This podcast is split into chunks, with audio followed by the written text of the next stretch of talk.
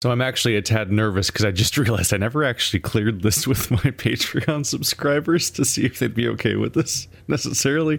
But uh, I figured there should be a free episode periodically in the series to promote its existence and all that to all the people that are outside of the Patreon ecosystem to know that this is happening. Hey guys, welcome to the Q&A series. This is a series I do on a weekly basis for Patreon and here episode 25 I'm putting out publicly so that it can you know be a known thing so that so this is 25 of uh episodes that are like 90 to 120 minutes ish on average uh, so there's a backlog at this point. No, it didn't take me that long to get only to level 34 uh, in Modern World of Warcraft. Uh, the first half of the series was Diablo 2 until I switched for reasons that would become apparent if you if you saw. that was a mess.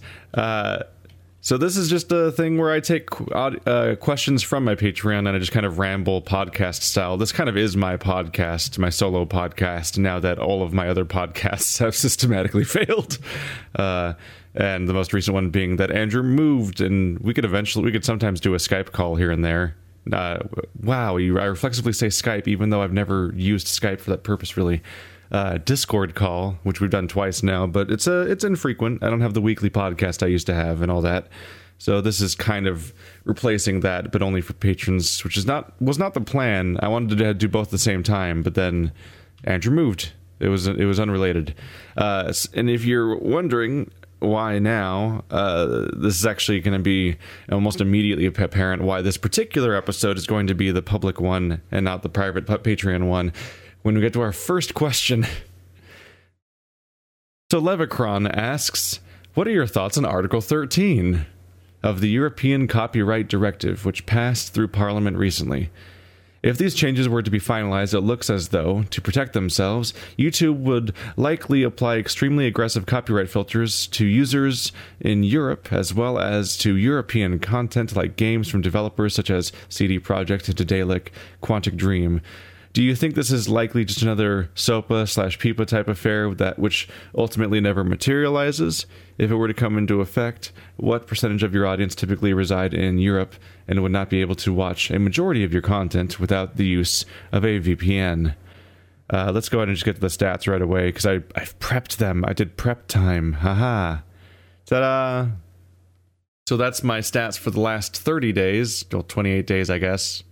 I don't know why it's on 28. Usually it's 30, I think. That's my population breakdown of uh, my viewership by country. As you can tell, since they have the check marks next to them, the ones that are from the EU are uh, a lot of the top ones. That said, none of the countries make up a huge percentage of my viewership except the United States, which is very large.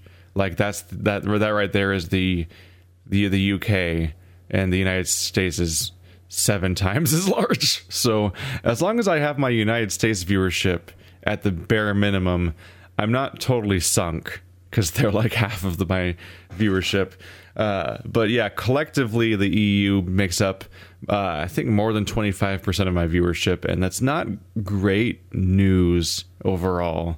Uh, admittedly, this is a confusing gray area. I've heard that at the at the moment, UK is still affected by this kind of decision, but you know, there's a whole thing happening with the British people and the European Union that has muddied the waters there and so on. But that's the vague breakdown. Basically, uh, the UK today makes up 8% of my population, 7% is Germany, and then there's a bunch of other little pie slices that all make them eventually add up to about like 26% or something like that. So, very much not good news, basically. So, if you're not caught up, uh, on this subject, first of all, I heavily encourage you to do additional research because I'm just going to be going off the top of my head for the most part. This is not a video essay. Uh, although that's one of the things that are threatened. Haha. uh, it's it's not good news.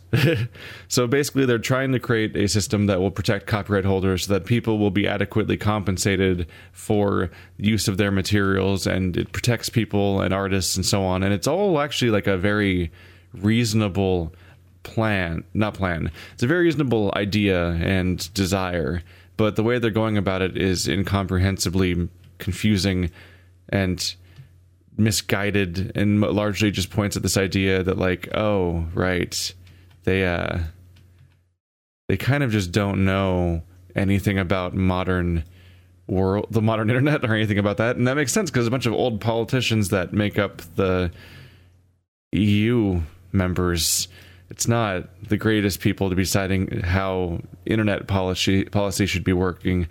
Uh, it also gets into a lot of international messes where we don't really know what to think about a lot of these elements because they basically the, the biggest change that's happening right now is that as it exists right now, if you upload copyright content to the internet, to YouTube, and so on, uh, the ID system will match the fact that said content is, uh, you know, is a match as the, the content ID system you always hear about, and so on.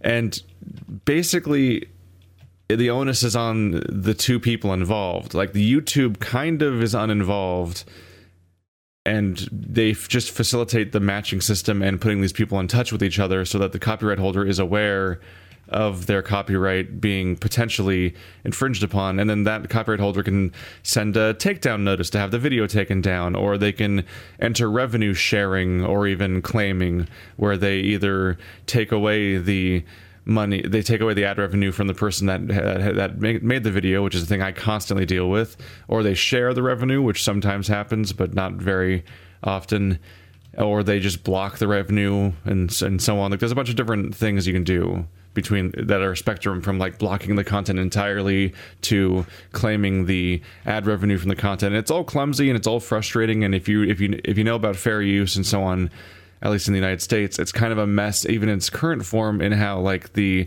copyright holder has such priority that they can just claim your content and just hold on to it, even if you are doing something that falls under fair use.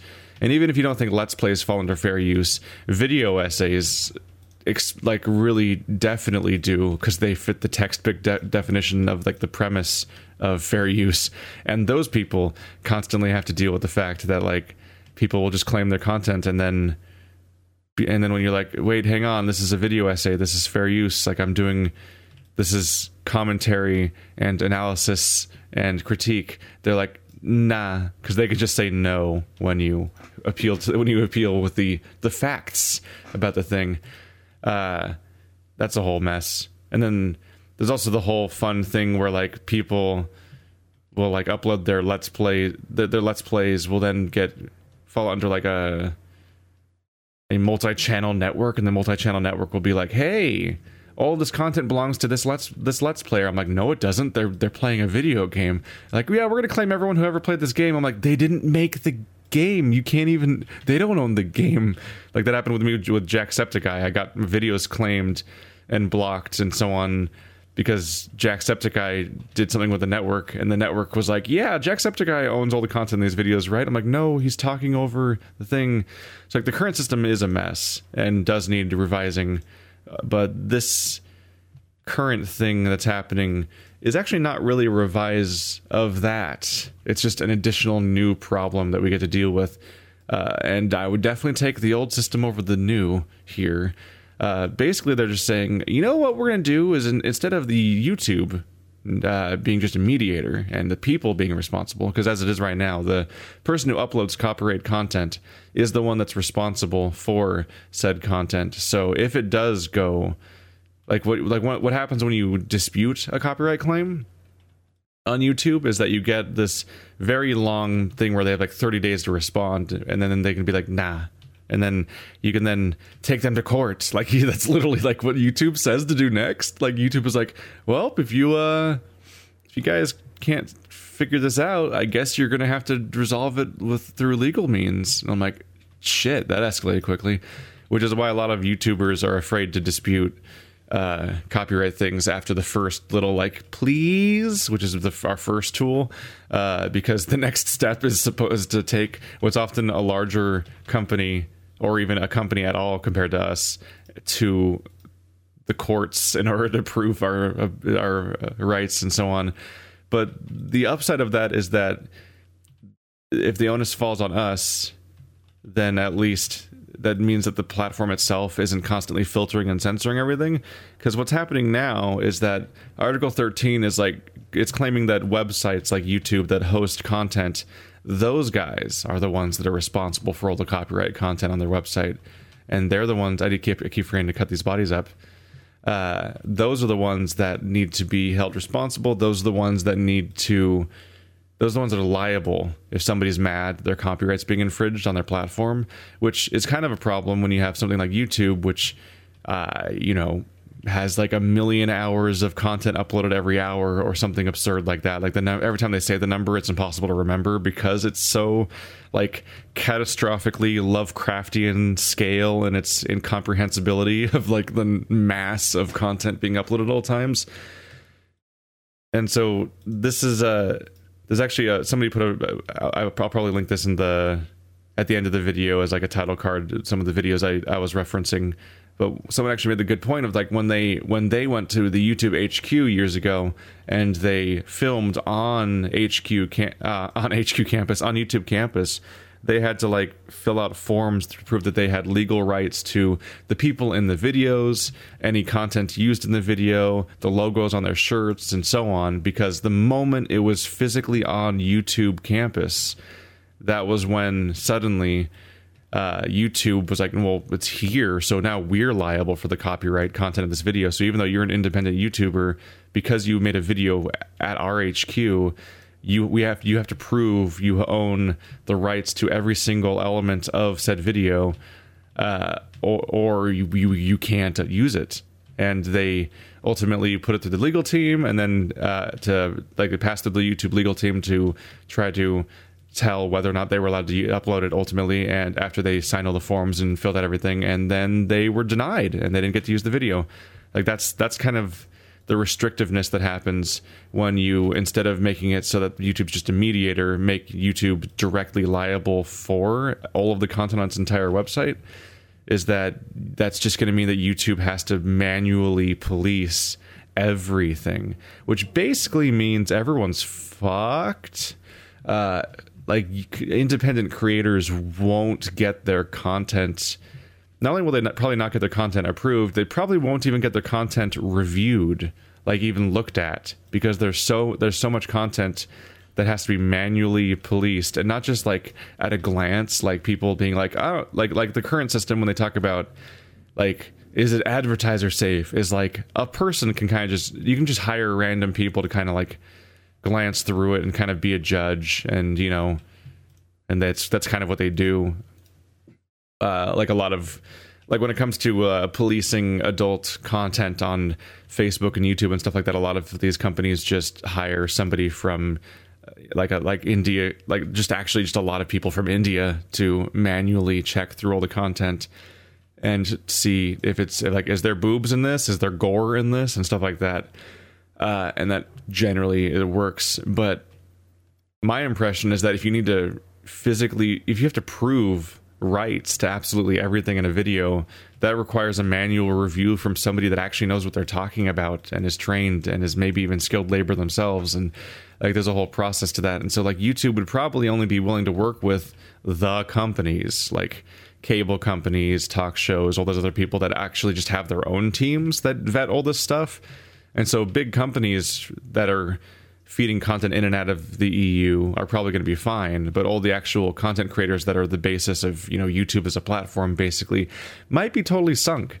And uh, this is not I mean, I would love for this thing to blow over and be like a whole joke and everything, but like I so far like we have like the heads of YouTube coming out and saying like, yeah, we're going to basically have to treat YouTube uh, we're to have to treat EU as like a a bubble where all the rules change and like content can't come in or out via, unless it's very specifically and carefully mediated. Because if they just let the content come in and out at whatever rate then like that's I, if it's not if it's not regulated then every single piece of copyright content there now now YouTube's liable for it and that's not something that they're going to be willing to go through.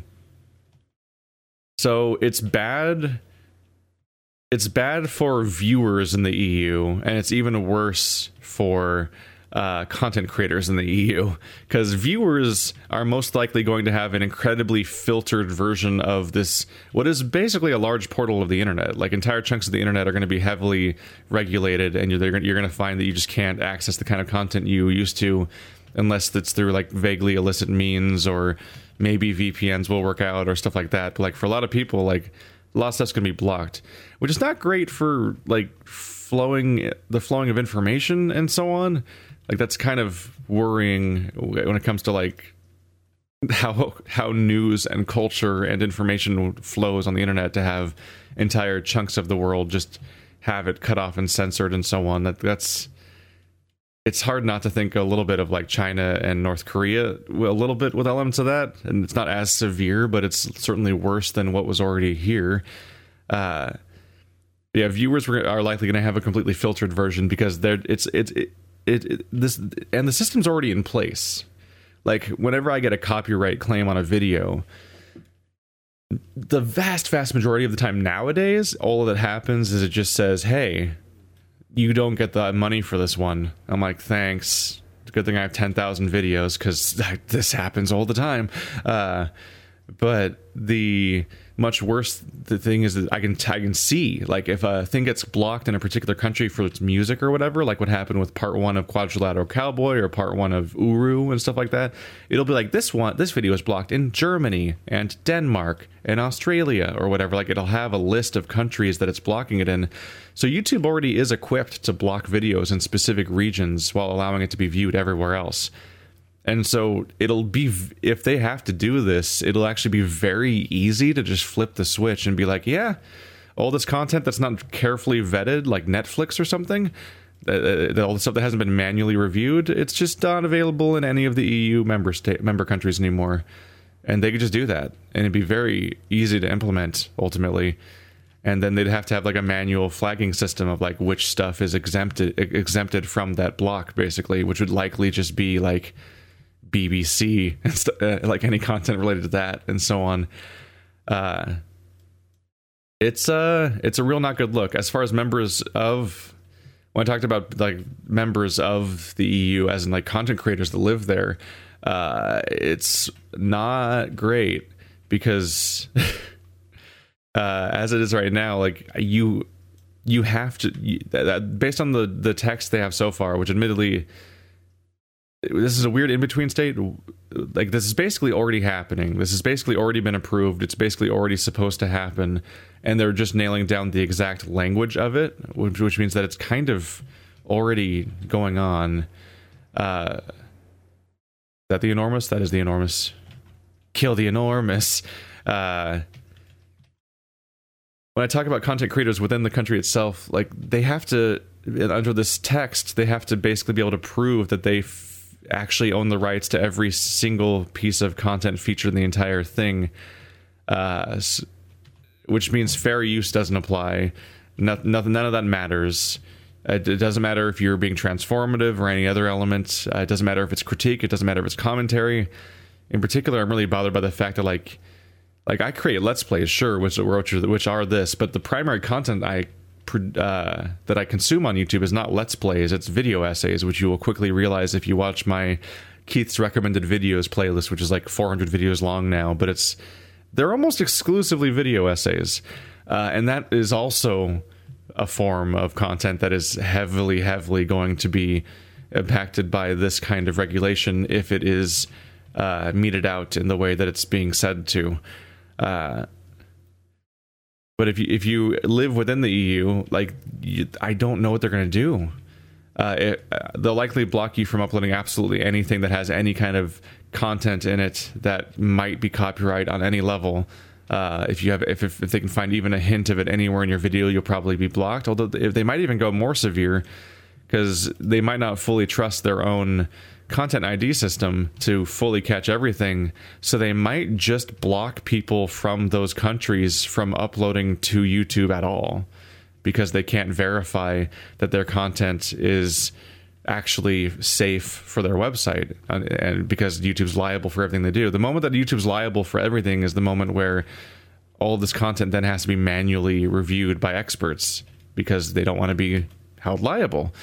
Uh, which is why, like, yeah, it'd probably just be like the BBC and other companies that are trusted by YouTube, and maybe certain very large YouTubers uh, that have a certain amount of clout might be able to like set up a meeting with YouTube and have a particular like agreement about what they are allowed to and not allowed to show in their videos and agree to uh, proceed accordingly. And then maybe those people will be able to move forward. But a lot i imagine that a large number of youtubers will just maybe just vanish overnight uh, YouTubers that want to work around this system, I would imagine would probably end up moving to uh, the United States. As like, there's so many, there's already so many English and European uh, YouTubers that end up moving to the United States, specifically Los Angeles, and so that's only going to further increase that glut of all that all YouTubers moving to Los Angeles all the time. But uh, you, if you have to work, you'd probably get, you'd probably want to try to look into getting a work visa to work on work for YouTube content in the United States, which is further like we're talking about this this constant thing of like what people can afford to do, it creates an inequality, an, an inequality that is kind of against one of the appeals of internet content. Is that there's a democratization of all this. There's a low point of entry. Like one of the struggles of making a Let's Play channel, for example, is that the it's the how do I put this? The what I do has a very low barrier for entry. The technology is easy to access, the equipment is easy to access, a microphone's easy to buy, the internet is universal and, accessible. Anyone can basically do what I'm doing, at least in like the textbook version of that. Like they can fiddle the quality, they can make this kind of video. The commentary style, the personality, the uh, being willing to stick with it for years and years until you actually make it somewhere. All those other elements that eventually lead to wh- how I got here and so on. That's all a bit different, but the actual like building blocks, the basic elements of this are very democratized and accessible and every like it's there's a there's a very low barrier for entry. And this is an example of that kind of going away. And this is a thing that keeps happening and it was kind of related to SOPA and other elements too, but just the, on a regular basis, there's more and more regulatory elements and more and more competitive elements that kind of squash lower end users and and uh, make it harder for them to compete or have a chance to do what they want to do as larger channels, basically. As as uh, as larger people that have more resources basically still get to thrive, and this would be an example of that because there's people who might be looking to be on YouTube now, but they maybe have like a thousand subscribers or a hundred subscribers, and there's not even it's not even vaguely sustainable. But they're doing it as like a hobby, and maybe it'll go somewhere sometime, and maybe one day they might be one of the future people that has millions of subscribers and is actually kind of a memorable tent pole of the society. Uh, I mean, of the community. Uh, but they're going to potentially be squashed if this goes this way because they just won't be able to make content. YouTube will just not allow their content on their website, and they won't be afford and they won't be able to afford the kind of mobility that other YouTubers might be able to afford as part of their job. Like the idea of just oh well, this country's not supporting this job anymore. I'll just move countries. Like that kind of stuff is often not entirely fair. I don't know if I was actually supposed to follow this guy, but I just kind of want to see where he's going now because I think because I kind of made him. Look at him go. So it's uh it's plenty scary. And some of the stuff hasn't really materialized and some of it has, but this is this is really specifically being put in place by the EU where all member states have to would have to incorporate it into their laws within a year or two. And like that's that's pretty explicit. Uh, whether or not they it gets hobbled or dampened in some way is hard to say, and whether or not they deliberately pull back and yeah, there's the idea that there's maybe it'll be such a minor change that no one even notices, or maybe it'll be so drastic that it fundamentally changes the landscape of the internet for a while, or maybe we even hit a point where it, maybe they'll even re- realize their mistake and pull back and and rewrite or or undo this entire change. I, I don't know what the future holds, but what they're saying it is, if you take it, if you take the, their the actual terms at their face it's really worrying. I think this is somebody else's quest. Like they're just stacking now because MMOs. You're unique in an MMO. Look how unique I am and special. As my quest mo- monstrosity is doubling up on another person's quest monstrosity. so it's uh it's worrying. Uh, what was what else was I gonna? I had another thought in mind. I'm trying to. I lost I lost my segue to a thought I was thinking about.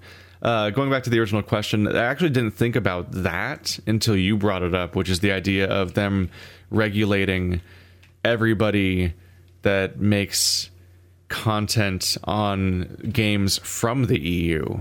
Like that's a whole thing to think about that I didn't really consider, and I don't know what form that would take. Like, what does happen if the game itself originates from the EU? Does it become content that you can't create content about anymore? I'm actually not altogether sure. Like, if they sell that, if they sell that content in the United States, then this is this is where you hit the limits on on my awareness and capabilities and what you need to where you start needing need to refer to actual experts on some of the stuff is I like I get the feeling that if you sell something in the United States that once it's being sold here and it's made its way here then it's based on the, our laws at that point I would imagine but I don't know. I need a drink.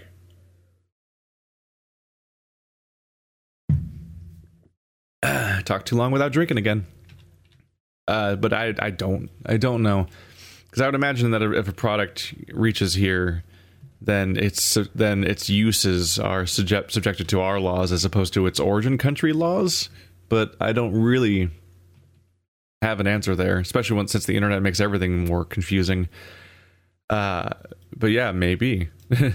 maybe content from Quantic Dream and CD Projekt Red and so on and Daedalic might be uh, ripped off of everyone's YouTube channels all of a sudden, which would be a real bummer because that's a lot of uh, that's hundreds of videos. that's not an inc- like uh yeah, EU countries. That's not that's let me let me double check something actually. Uh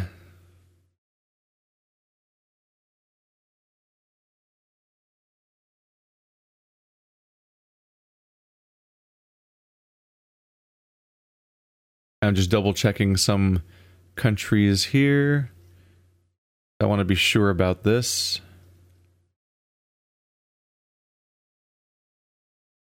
The CD Projekt. They're, yeah, they are Polish. That's what I thought. Yeah, and Poland is in the EU. I was double checking that because I was. I get a little more confused the closer you get to Russia about which ones are in the EU and so on. Like I like I was thinking in the back of my head, like if that did happen, would I be allowed to cover Stalker and stuff like that, or that list, or like do, do various Eurojank things that I'm thinking of covering because that's they're always amusing. Do they just go away? Can I not cover Stalker? Can I not cover Gothic? Do I lose my Do I lose all of my existing videos on Pathologic and Elex? Do I lose my ability to cover Pathologic two and so on? Uh, I'd probably lose thousands of videos if everyone from Europe was not applicable. But that's a way muddier thing, and uh, I have not heard anyone talking from any sort of expert perspective and and making that kind of claim. I'd be interested in knowing the source of why you're bringing that up, and what, or if it's just a connection because, like, you know, they're from the EU, so that's how it works. But I don't know. Uh, that's that's attacking the question from a whole different direction that I don't actually know what to say about. Uh, but yeah, if uh, aside from that concern of content just vanishing, uh, which man, if that kind of thing happens, you'd have to like, you, I'd, you definitely would have to like manually research the origin country of every single game you ever play and try to tell what things are from. And you, might not cover certain games because the company isn't sufficiently transparent about its country of origin or something like that because that kind of stuff could be the kind of stuff that gets you into like legal trouble and whatnot I, yeah. That's not fun to think about on, on top of everything else. Uh, as far as how i would do financially it's almost impossible to tell in part because of the fact that it's really like the the basic elements of how this whole thing will be implemented are still uncertain. But looking like if we just go with the idea of like oh what if all of the EU just gets shaved off of my uh my my YouTube and then uh, by extension probably my Patreon since who's going to support a, the Patreon of a channel they can't watch uh it's hard to say, but if I just go with 25% lost, it it would essentially involve just undoing all the progress that was made over the last few months, where I had the big Patreon push and made progress and so on. Uh, which is all the more reason for me to make a public uh, Q and A video promoting the series. So yeah, let's do a little plug here. If you like, if you like the idea of getting this kind of video every week, uh, please consider supporting me for a dollar or more on Patreon every month because that's how all that this is the this Q&A is in the bare minimum tier along with voting on the next Patreon game. This was me trying to make a more useful more consistent thing on the Patreon because the the voting can happen once every 2 weeks or it can happen once every 3 months or something based on how long the game is that's chosen. So if I do a Q&A series on the Patreon, there's consistent content that's Patreon exclusive that makes the value of supporting on Patreon more significant in a different way, in addition to credits, which some people care about and some people super don't, and so on. Because uh, there is the credits at the end of the videos and so on. That's what this is, and uh, I should. It's it, that's just as a basic self preservation thing. I should definitely promote this because I don't know what the future holds. Uh, and yeah, like I having all the progress I made over the last few months on my Patreon get kind of taken away by losing 25% ish of my Patreon and YouTube support would be a real bummer, especially since I just moved and increased my costs because that was kind of the point is to improve quality of life and working uh, environment by getting Patreon support. Like that's the point of having a job and so on, more or less. Uh, so that's not great news.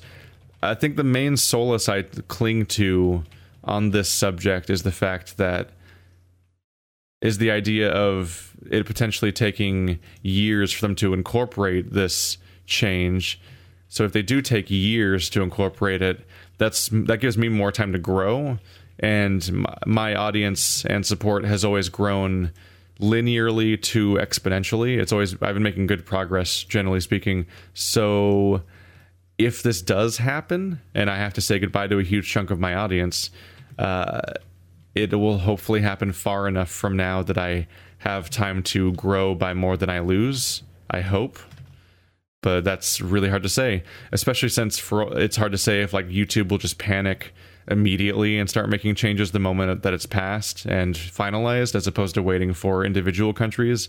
Although given the financial incentive of being able to make money uh, in the meantime, I would imagine that they would probably hold out on making changes on a country by country basis as long as possible until each individual country finalizes their individual laws on the subject.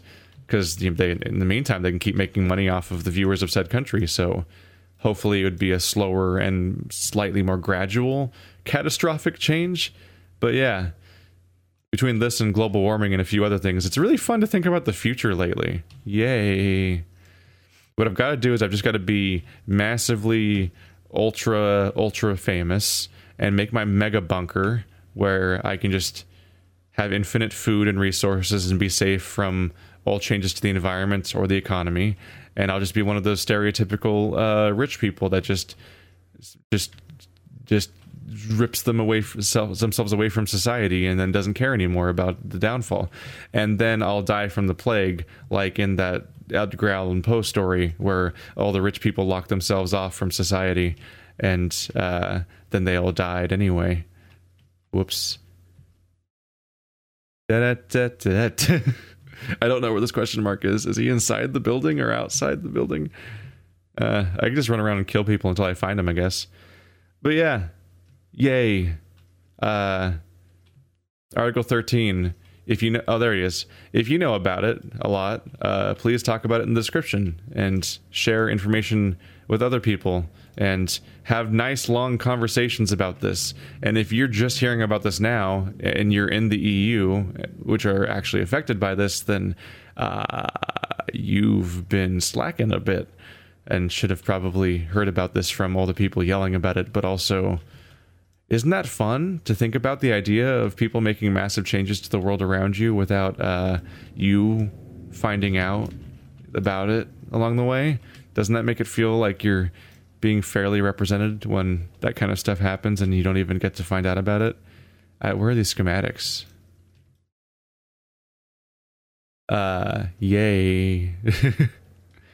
I'm trying to think if there's any other subject I need to c- cover on this subject because I, a lot of it's a lot of it's out of my hands, unfortunately, and maybe I should have talked about this sooner. But also, I don't. There's not much I can do about it. Even the people that I promote this to can't do much about it, and the largest uh, the largest channels have largely already covered it. So a lot of you hopefully already know about this and aren't just hearing about this for the first time now. There's the schematics.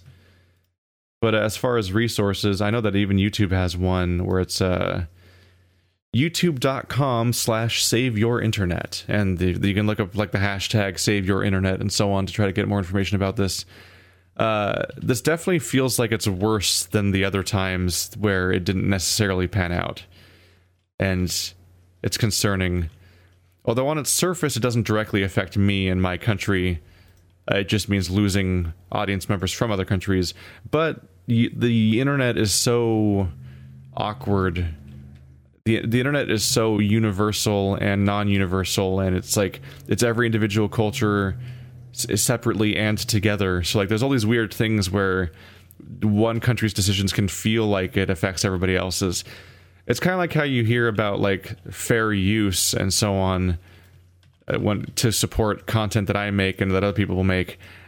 But fair use as a concept is American. So like a lot of these other country, like if you're not if you're not American, the question of whether or not that kind of idea even protects you goes further. Like you need to look into your own particular countries, and yet implementation globally has just been eh fair use. It's just a thing, right? Like it's it's treated like it's a thing that everybody somehow has, even though it's actually a particular country's concept. And maybe that is because many, many, many internet companies like Imgur and Reddit and YouTube, I believe, and so on, and Facebook are all American. So maybe since they're based in the United States, that's the that's the main policy that matters, and maybe that's why somehow a United States law be- starts to feel like it's some kind of universal world law.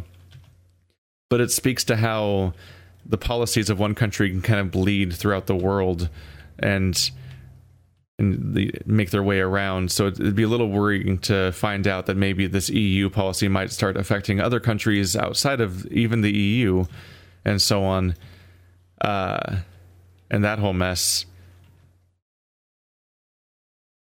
And there's the, if you think about it, this is what large media companies want like they want more restrictions on the internet because the, the the democratization of the internet and the fact that so many people can just do this. Like you you guys you can do it right now. You can just make a Let's Play channel right now, just like I have, and functionally it'll be the same as far as like content goes and everything like that. Uh, this microphone is not expensive. It's the AT2020 USB on Amazon. Uh, I don't know if they make it anymore. I think they might have replaced it with a new model now or something. But like this is not expensive. Before this, I used a Snowball, which was also significantly not expensive. Both of them are often on sale for half price. OBS is a free program. My Elgato is admittedly not cheap, but it's not expensive either. Uh, and you can frankly start a channel without doing console capture anyway. In fact, uh, Bird still, after all these years, does not feature, does not have a console capture card. His only console game on his channel uh, is Super Smash Brothers, which he has because I he's just uploading my footage on his channel. like I just gave him the footage. I'm like, here you go, because uh, uh, we're playing together, but he can't record it. Like you don't need to be able to record consoles. You could just get a microphone and, and a decent computer and go. And many of you already have that that second step, and maybe even the first step for other reasons out of the way. Uh, like that low barrier for entry has always been one of the beautiful things about the internet, and that's threatening it's very threatening to large media companies that like some random asshole can make a video in his room where he talks about the news, for example, and then over the course of years becomes, you know, what Philip DeFranco is right now. And like that's all a thing that exists completely outside of the previously established ecosystem. And like that's like let's players just are people that just play video games and make voices and say things and so on and do what I'm doing or or things utterly different from what I'm doing and then people just decide to watch them. And just because by the virtue of that hey people are watching this it then has an intrinsic value that then generates money because of the viewership itself. Because if there's views there's money. Uh, and that is all threatening to large companies that had a stranglehold on how the system works and don't want subversions of their system. And so these kinds of people will absolutely just just like how they went after uh, trying to police the internet and trying to go after Netflix and trying to affect uh, the flow of the internet and the and uh, and the free internet. They'll they'll also make these kinds of approaches where they try to lobby for these kinds of changes to happen. And they're very, very powerful, rich companies that have the resources to look into lobbying entire countries to make certain choices. So this these kinds of things that squelch anyone that doesn't have the resources to fight it are just another thing that can reverse the progress that the internet's essentially made. And that's just a huge bummer. I also have no idea where these these shells are i'm supposed to be going after. So that's not going well. So yeah it's all, it's all doom and gloom. And hopefully it's all a fluke somehow. Uh, or hopefully if it does go bad i have time to outrun it a little bit and not be totally uh, damaged by this. I will say that I, I habitually don't spend money out of a vague fear because I don't have uh, the most massive faith in myself and my ability to function as an adult with like taxes and like medical insurance and car payments and all this other stuff. Like I'm still, even though I've been doing it for a while, it's it just vaguely makes me nervous. So because I don't want everything to collapse around me, I constantly am just careful enough with my money. And oh, there we are. That uh, I may have enough saved to kind of make things work out. I'm not. I'm not like I, I am. Uh, I'm very careful not to be going month to month when I do things like. Oh. Uh oh. this place is gonna blow up. You better get to the exit. Immediately get stunned by guy. That was not a good. That was not a very long jump. Running, running, running. Running, running, running. Uh, this is oddly tense.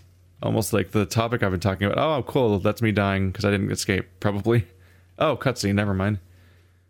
Yeah, it's it's me running away from Article 13. Thematically consistent imagery. Look, it's the EU burning down. It's all on fire. The memes, the memes are running out, burning. Go back. My baby's still in there. That got that got dark. I uh I don't fucking know. Uh but yeah, when I make the, when I make scary changes like increasing my rent by moving to a better location, I'm generally being careful and not just like being like, well, I have slightly more money, I better immediately just fucking pedal to the metal and you spend all of it. Uh, I'm always paranoid that this entire thing is going to come crashing down. Uh, as as far as my financial situation goes, so I'm careful with my choices and moves and all that. So uh, I'd probably have if my if I suddenly was in the red and making negative money, like my like a, my money my income dropped to below my uh, expenses, for example, for a while.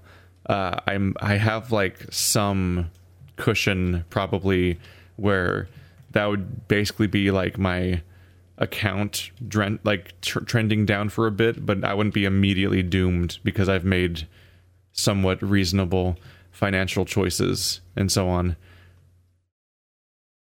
There's also been the just the ongoing thing where like the growth of my channel and the growth of my YouTube and my Patreon are not of a sufficient scale where I can like just make the leap to be like, I have my own apartment or in, in this state because the state's so fucking expensive, or I'm ready to move to like Seattle or something and hang out with the Brian J and Bird, which I realized both live in Seattle and that sounds cool because uh, also Seattle's expensive.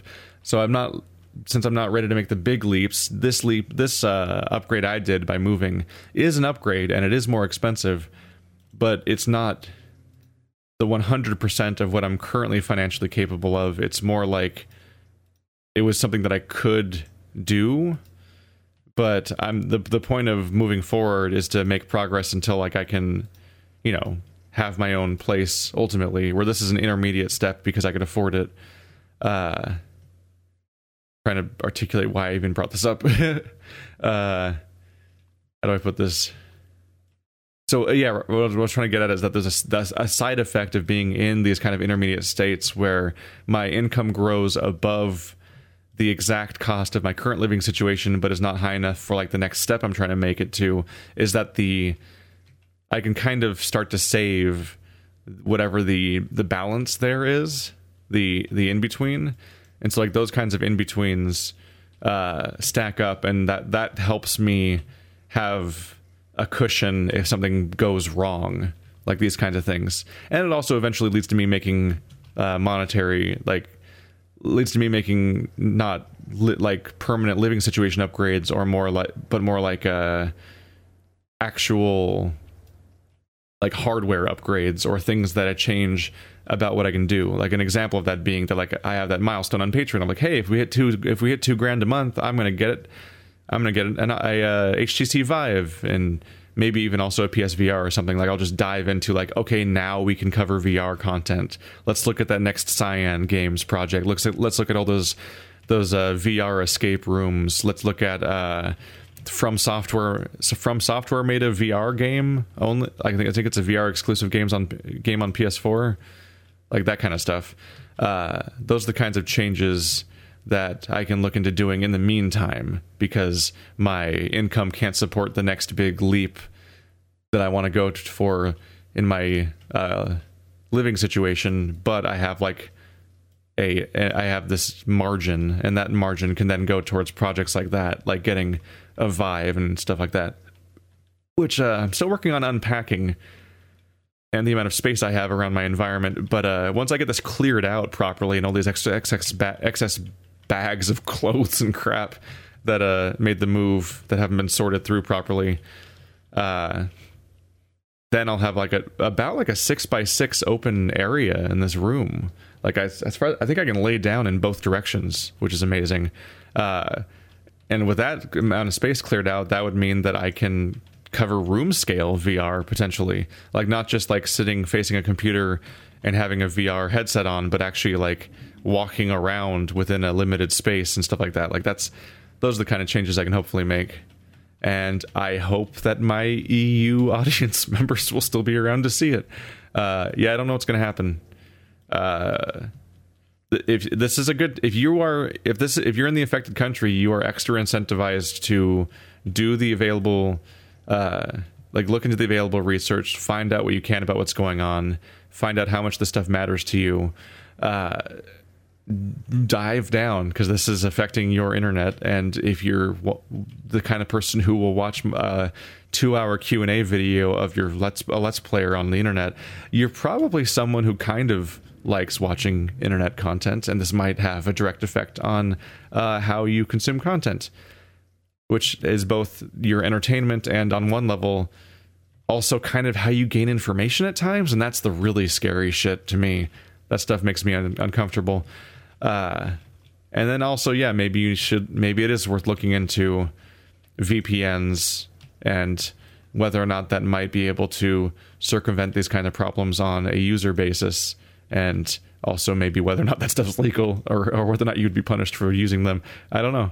Uh, yeah this is this video is not sponsored by nordvpn because i still don't have any sponsors m- partly because uh, they make me sponsorships make me nervous as a concept, but also because there's not they're not exactly beating me uh, down at the door. But yeah, accidental almost endorsement of VPNs and all that.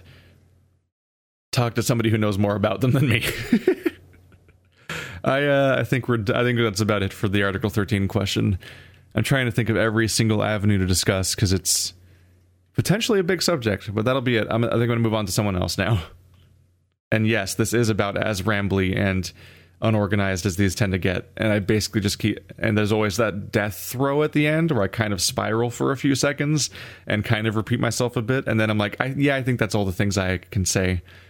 and then I finally move on. All right. So as just as a last thought, I'll, I'll, I'll try to pepper the description with comment like I'll try to pepper the the description with links to some sources and so on just so you can keep going down this rabbit hole if you want to keep going but definitely uh, take a look on your own too Uh, so Sage Genesis asks, I've been playing tabletop RPGs since the mid 90s, and I'm curious about your opinions and experiences with them. How did you get into them? Which game was the first? Uh, what other games have you played? Are you particularly uh, any you particularly like or dislike, or fun anecdotes you can share? So my first experience with tabletop ever was, geez, how did I get that book? I think I looked up I think I was hanging out with like it had to be middle school.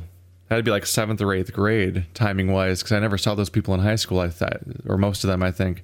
Yeah, I think around like eighth grade or something, I was getting invited to join a tabletop campaign, uh, or which really I didn't even know the idea. I didn't. I don't think I even knew tabletop RPG or tabletop as being a category for me it was basically just dungeons and dragons you know the one tabletop game basically.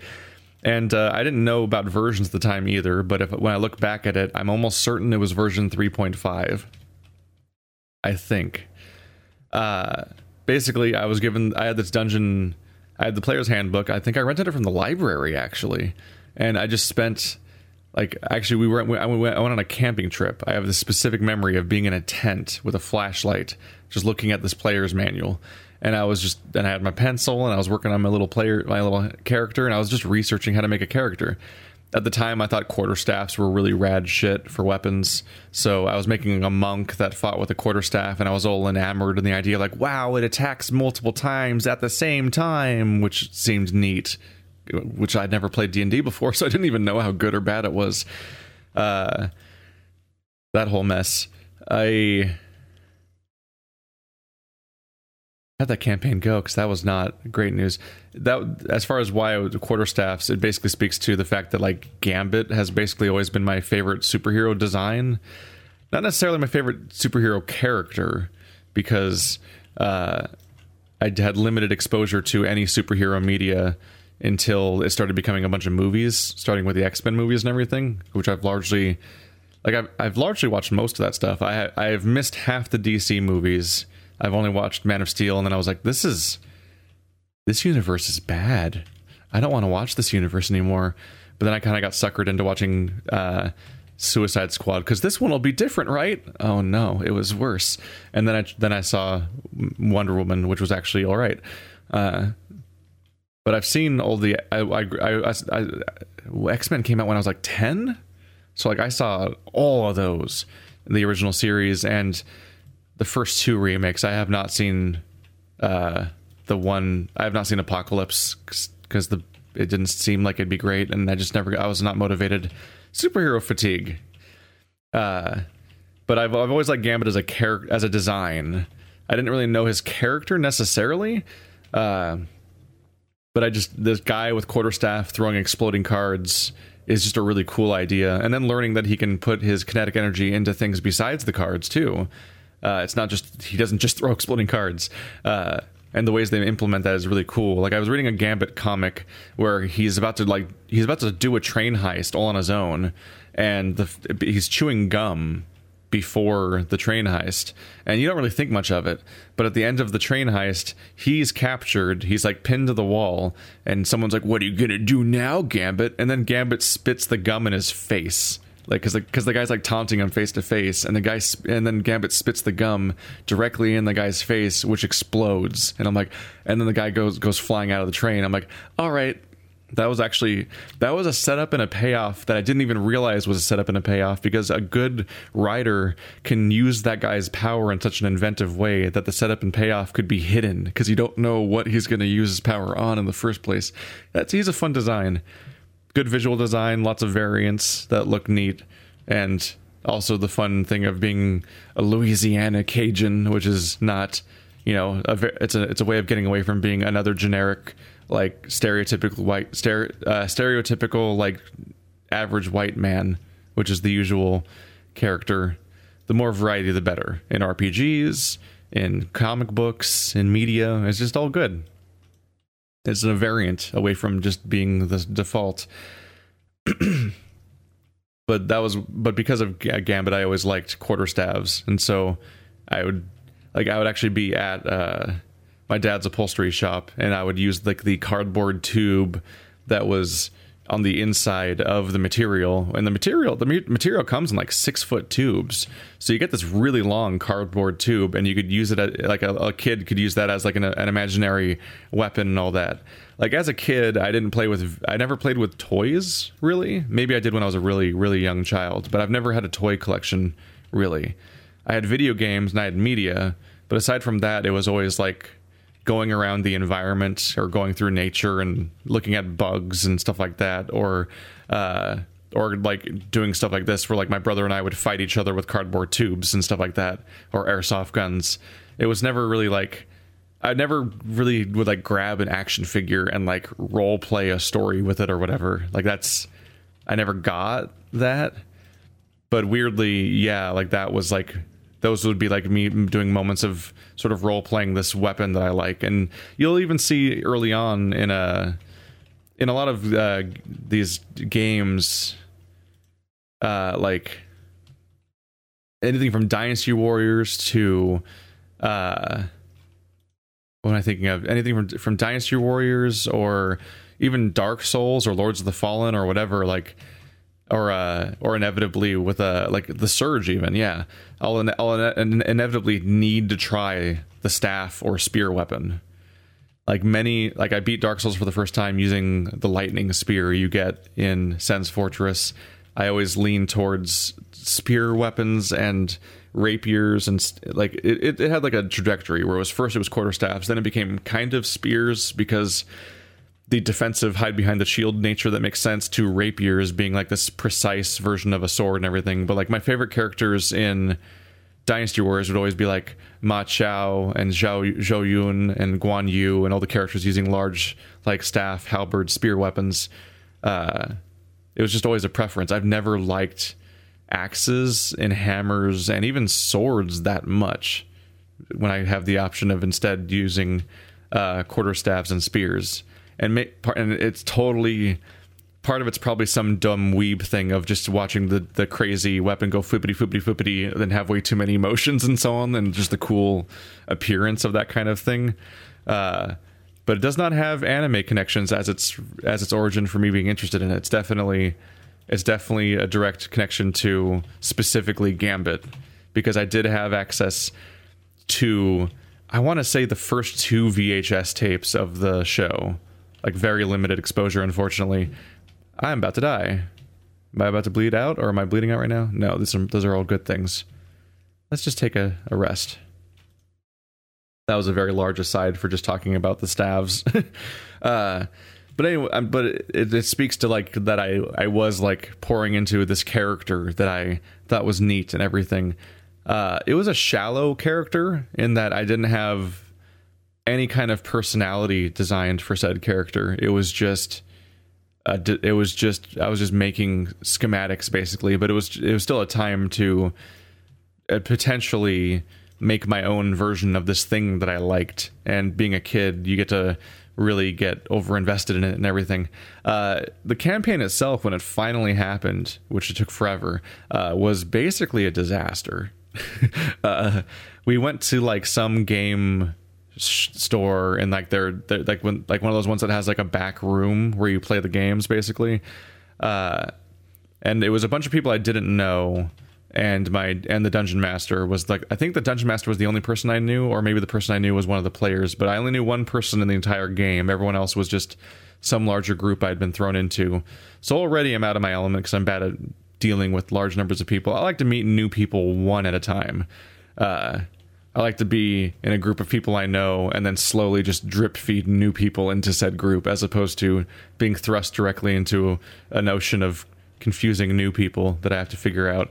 Uh, but it wasn't me that messed this up. It was that uh, the dungeon master wasn't ready to dungeon master, which thinking back at the at, at, I always I always think of this as being their fault, but to some extent uh, it's kind of just the fact that they were young because uh, everyone was young.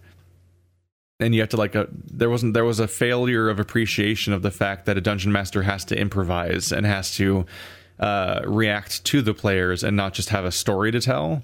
And this dungeon master unfortunately very much had a story to tell.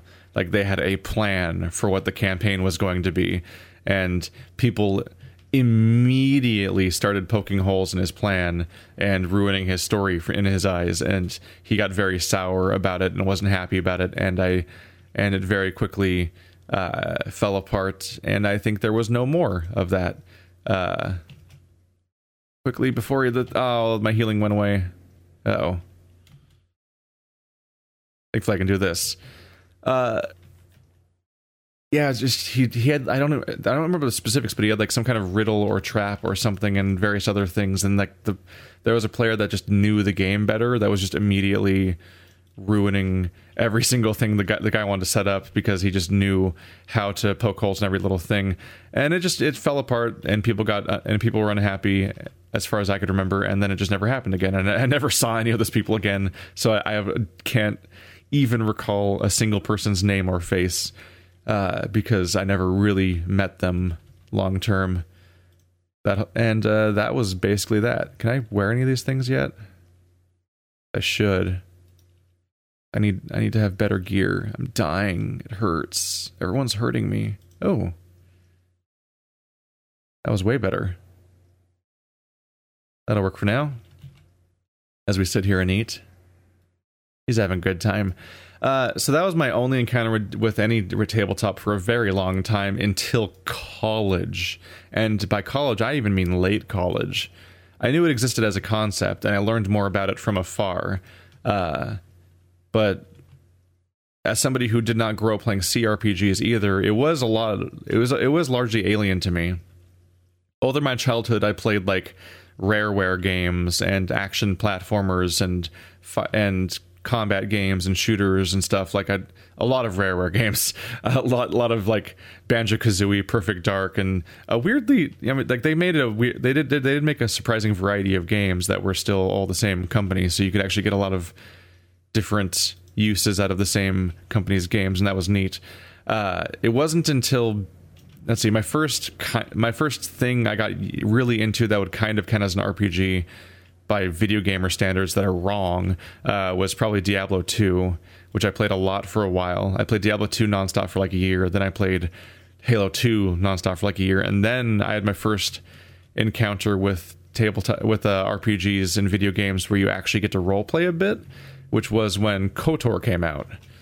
I found out about KOTOR and I totally just bought it because it was Star Wars and looked like it was a good Star Wars game because I had been playing various Star Star Wars games along the way and play and watching the prequels, which I still liked at that age because I was 13 or something.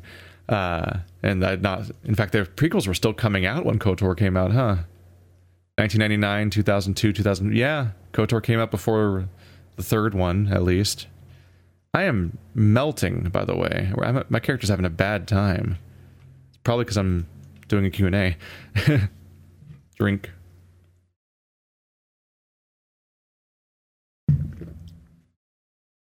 So from KOTOR, I went directly to KOTOR 2, Jade Empire, Mass Effect Trilogy, and Dragon Age Trilogy, and that kind of brings us here.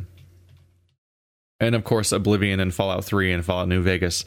So those sort of those games all sort of laid the groundwork for starting to understand the idea of a game where you actually role play to some extent. It's a they're all very limited video games where you make really limited choices the best of which probably the best options probably being provided by Fallout New Vegas, but the other ones at least you know they try, but they get more. They, there are various levels of restrictiveness. You have to be this character or that character. Are you a Jedi or a Sith? Are you a renegade or a paragon? That kind of stuff. Uh, do you sacrifice yourself or do you make your friend sacrifice yourself? Let's just ignore the fact that there's a guy immune, immune to radiation standing right next to you. This is your sacrifice. Fallout 3's ending is terrible. Uh, uh, Fawkes ruins that ending completely. And he's not even a DLC character. He was there the whole time. Uh, so that that I, I started to grow and understanding uh, when when I play various CRPGs on this channel, you'll sometimes hear me refer to the fact that I encountered uh, Fallout, probably Fallout 1 at some point, and I encountered Morrowind at some point, and I encountered, I'm just trying not to fight anyone on the way out, uh, Dungeons and Dragons, The Temple of Elemental Evil, and uh, others like CRPG ish games when I was younger, but I didn't understand them. So my encounter with them lasted minutes, basically, where I was like, "I what the fuck is this?" It remind like it's kind of like when I played Myst for the first time when I was like four years old, and I genuinely didn't understand that it was a real that it was a video game because I was so young and did not know and like it was just on my grandma's computer and they didn't understand it either. It was just some popular thing that people had. Uh, but but it's like uh, that's actually one of the things I want to get to at some point. I want to get to the I have it I have the Temple of Elemental Evil on GOG and I want to get around to playing it sometime just to confront my childhood of being inept at at uh, CRPGs. Cuz at the time when I saw a top-down RPG, I thought, "Oh, Diablo 2. I like Diablo 2. Uh, and so when they didn't play like Diablo 2, I didn't know what to do at that point. Was basically the that was a little mo- cool moment where he's fighting all the things when I came up. Except these ones are clearly alive. Whoops, it glitched. Uh, so when, when if I saw a top-down RPG that didn't turn out to be Diablo 2, basically, then I didn't know what to do with it. I, just, I didn't have the vernacular prepared, the gamer grammar. I, I wasn't ready. But uh, over time, uh, Bioware RPGs and a couple Bethesda games leaned me towards understanding the stuff better. And now I'm more in the the crazy realm where I'm playing. Now I'm playing Pathologic, and now I'm playing. Uh, what was I thinking of? Damn it, I lost it. Oh yeah, like Divinity and Wasteland, and so and Morrowind. Finally, went back to that because when I when, admittedly, I bounced off Morrowind the first time because of the graphics, because I played Oblivion, and I was like, "Oh, this is neat." And then I ran out of Oblivion to play, so I'm like, "Well, let's play the previous one that has werewolves in it. Cool." And then I, because uh, I, I still liked werewolves back then, uh, and then I tr- tried Morrowind for 20 minutes, and I was like, "This is a, this is a visual change," and my and me as a 16 year old is not ready for it. Uh, but uh, by the time I reached college, what happened is we were about to have summer break and I wanted uh, my group of friends in the geology department to actually hang out during summer break instead of just not doing that, which we did last year. We just disappeared for three months and then all came back like, "Hi everyone." It's like, what? Why are we doing this? We hang out all the time. We have fun with each other. Why are we not? Why do we just disappear to the corners of the earth the moment summer break starts?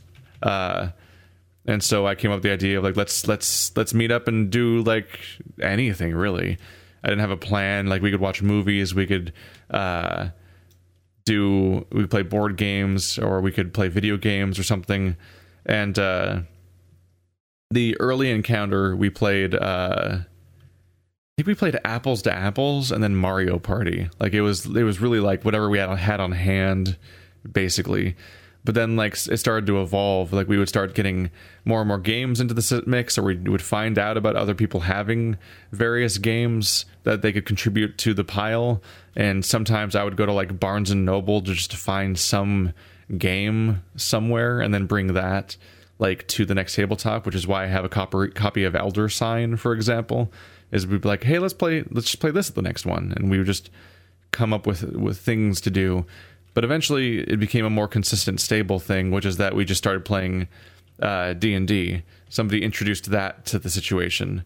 It was my friend Sid, which you can see in the Un- Unfairnament series, and it was uh, Jake and uh, Ben and a few other people. But if you watch like the if you watch season one of Unfairnament in particular, you see a bunch of the people that uh, would be in the D and D campaign. I think Carissa was there too. I think. These are these people have very limited exposure to the channel, but they are in they are in that show at the very least because that was the same group. Uh, and I th- I think we were playing. We played a few different campaigns here and there. I think one of them kind of was a packaged campaign from a book, while another one was somebody's invention. And in particular, I think we even did something similar to what happened in Grave of Man, where uh, we converted one campaign, a cast from one campaign into another campaign. Basically, some a, a dungeon master didn't want to go, kind of was was petering out, so somebody else wanted to take over, but they had their own campaign idea, and so we had all of the characters uh, all the characters from one campaign just woke up in captivity one day with like exploding battle royale collars on them that were going to uh, that were going to kill them if they didn't obey this particular plan, and that's how they were forced into this particular scheme for that. I'm going to die. That's how they were forced into that particular scheme for that kind of campaign. Was that they were literally hijacked and kidnapped into a different campaign because the previous campaign was ending because the the DM didn't want to do it anymore. I think that DM was actually think that was Sid actually wanted to give Jake a taste of his own medicine because Jake kept min maxing and not really role playing and just focusing on winning the mechanics of the game and making broken characters and stuff like that. And so Sid wanted to make Jake deal with being the uh, dungeon master for a while and, you know, may, may, maybe make it a learning experience. And I, that was shown by the fact that I think Sid started then breaking his character just to mess with Sid, uh, Jake's campaign, and I started I started messing with Jake's campaign on accident, basically because I that was the that was when I discovered being a druid, and uh, yeah, druids are versatile, uh, but we were all kind of collectively punished by for letting Jake DM because he would make broken monsters that were stupid, and I don't think he understood the idea of DMing because he just he would just like be cruel to the players basically. Like there's is really back and forth. Like i there was there admittedly there was a part in sid's campaign where i lost my hunter. I had my orc hunter that i lost to mummy rot. And from what i've heard mummy rot's supposed to be a very slow proceeding thing but he had me die in like seconds from mummy rot which might have been a mistake on his part or something but uh that was a that was a rough weird thing of just losing my character permanently to a trap, basically, after a bunch of campaigns. Uh, but I was kind of, I kind of enjoy, enjoyed the chance to try making a new character anyway, so it wasn't that big of a deal to me.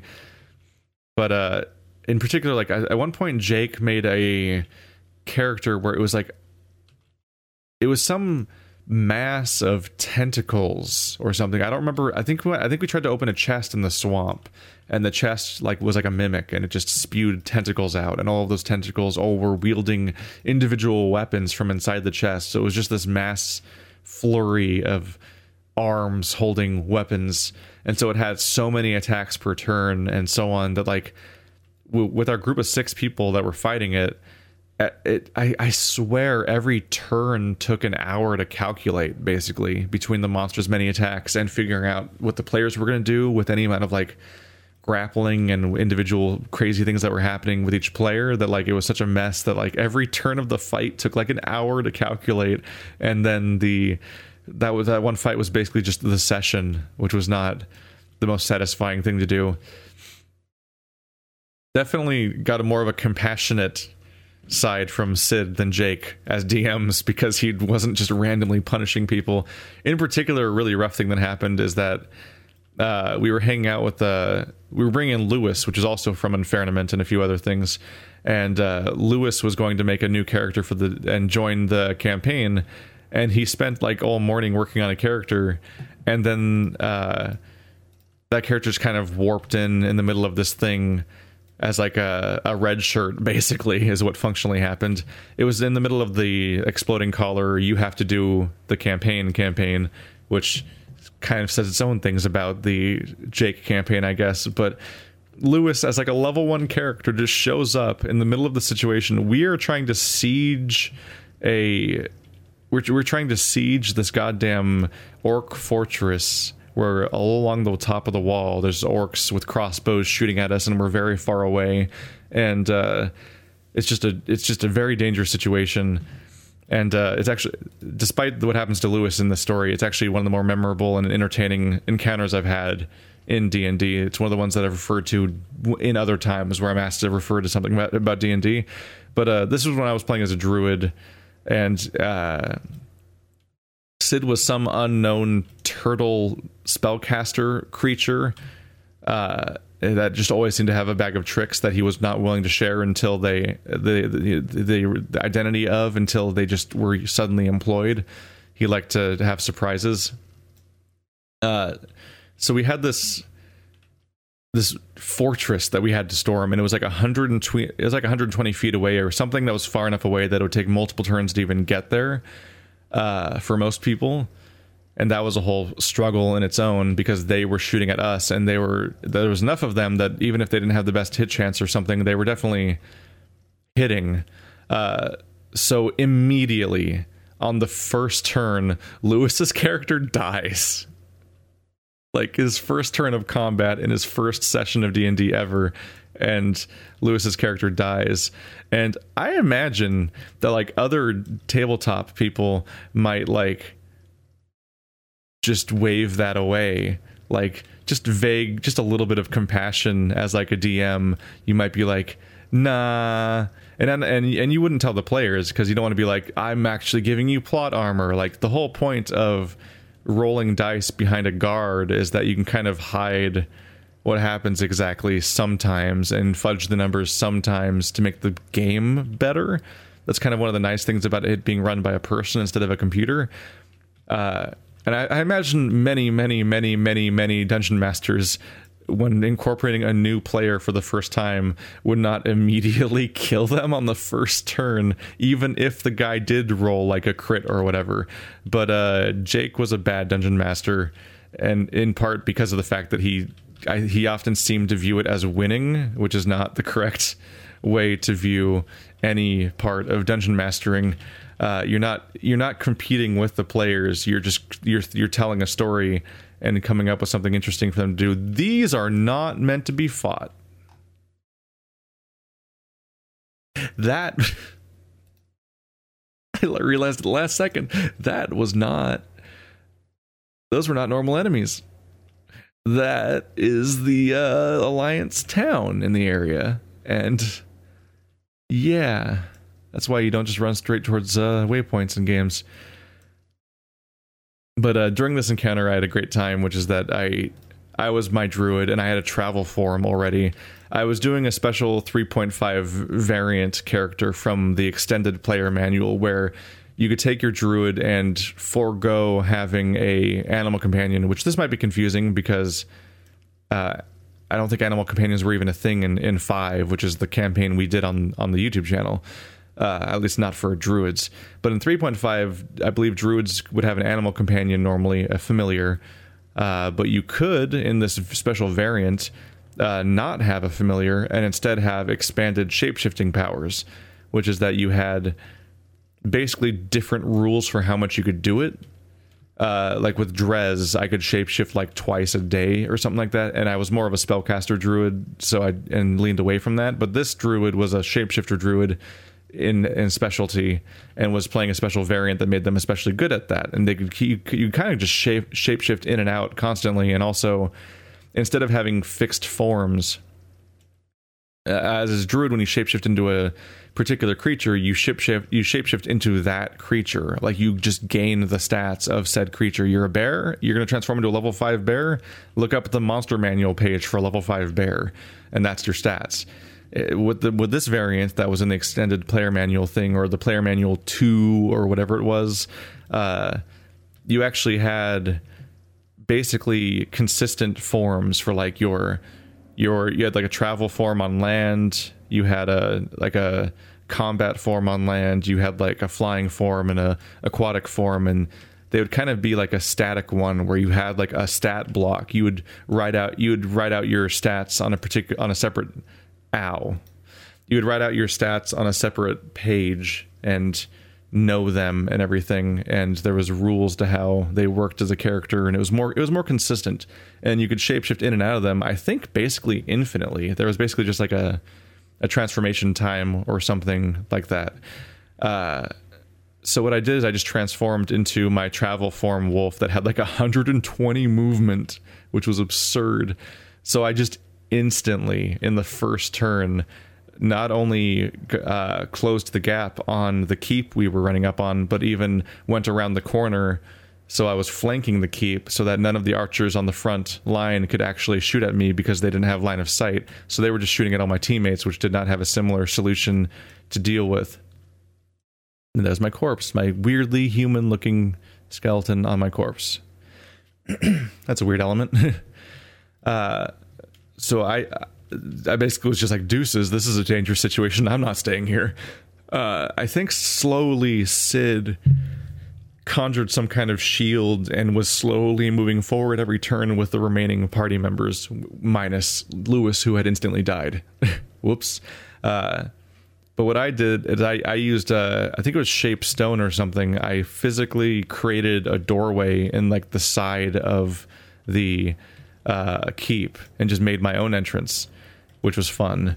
So this is some of this also go leads to uh, I had a particular interest in Full Metal Alchemist. It was the first anime outside of like Toonami with like like that was like like that, stuff was like Yu Yu Hakusho, Dragon Ball Z, crap like that.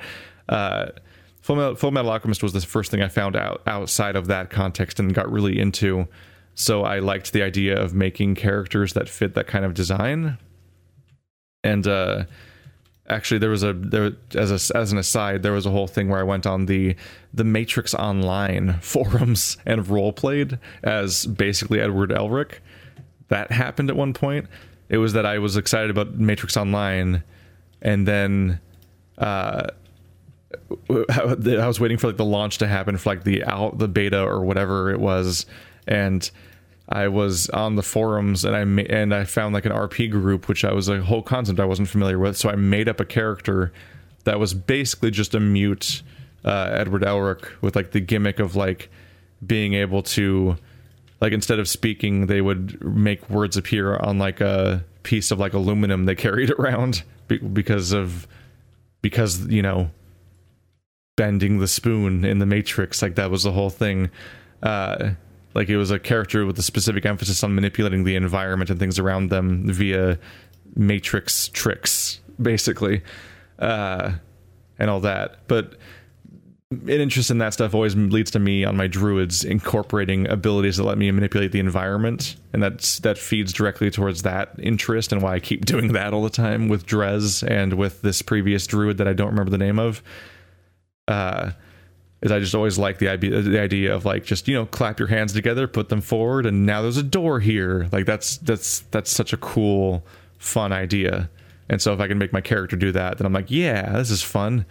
Just like how it's fun to play a werewolf in World of Warcraft and stuff like that. It's one of those things where you don't get a lot of opportunities, so you take them when you can. Uh, I guess we're gonna kill the infiltrators.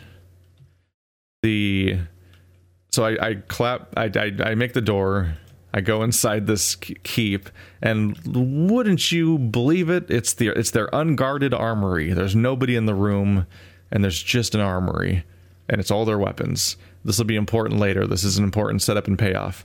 Uh, as far as I can tell, this is largely accidental setup and payoff, but it this this this is a perfect storm of cool things happening.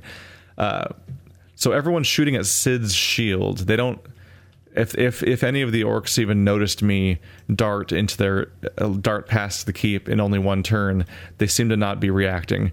They're all just peppering this giant glowing shield constantly with their arrows. I guess there'd be bolts because they were crossbows, and trying to kill the rest of my party. And Sid's holding a shield and they're moving forward. I don't know what the rules are or what weapon, what shield he was using, so I can't verify if this was even legal or what. But whatever, it's a cool scenario. Uh, what happens is a an orc critically fails. And we were definitely going with the rules or the house rules or official rules where whenever a critical fail happens something real bad probably goes on. In many cases like their weapon would become i don't actually see any infiltrators. Uh, their weapon would become broken or dropped, a very common outcome would be that somebody would drop and lose their weapon and maybe not be able to find it for the remainder of the fight, so they have to improvise or something like that. Uh, these poor orcs, their crossbows would break when they critically failed, so the uh, the orc critically fails and his crossbow breaks and he's like well shit that was the one thing i was doing. I can't like punch them from 120 feet away. So he goes down to his uh you know the armory to get another crossbow where he finds uh a dire wolf and several bears because I had transformed. I was transformed into my wolf form, and I had summoned an army of bears, and so the basically their armory was a blender that would eat anybody who entered, and it became especially amazing when the third orc critically failed. Not just one, not just two, but three of them. They kept critically failing and just going down to this armory to die one by one, not knowing what they were about to get themselves into. And it was like a comic sketch. It was absurd. Uh, and I was just racking up kills at this point and actually turning out to be way more help to my team than it would have initially seemed when I abandoned them because I'm basically killing all of the orcs despite no in in a weird stealthy way where both my team like their characters at least and the orcs themselves would like not know that that's happening. God damn that's a s- scary elite character. That must be like a good hunter pet or something like one of those rare ones. Yeah, there's no there's no other ones around here. Weird.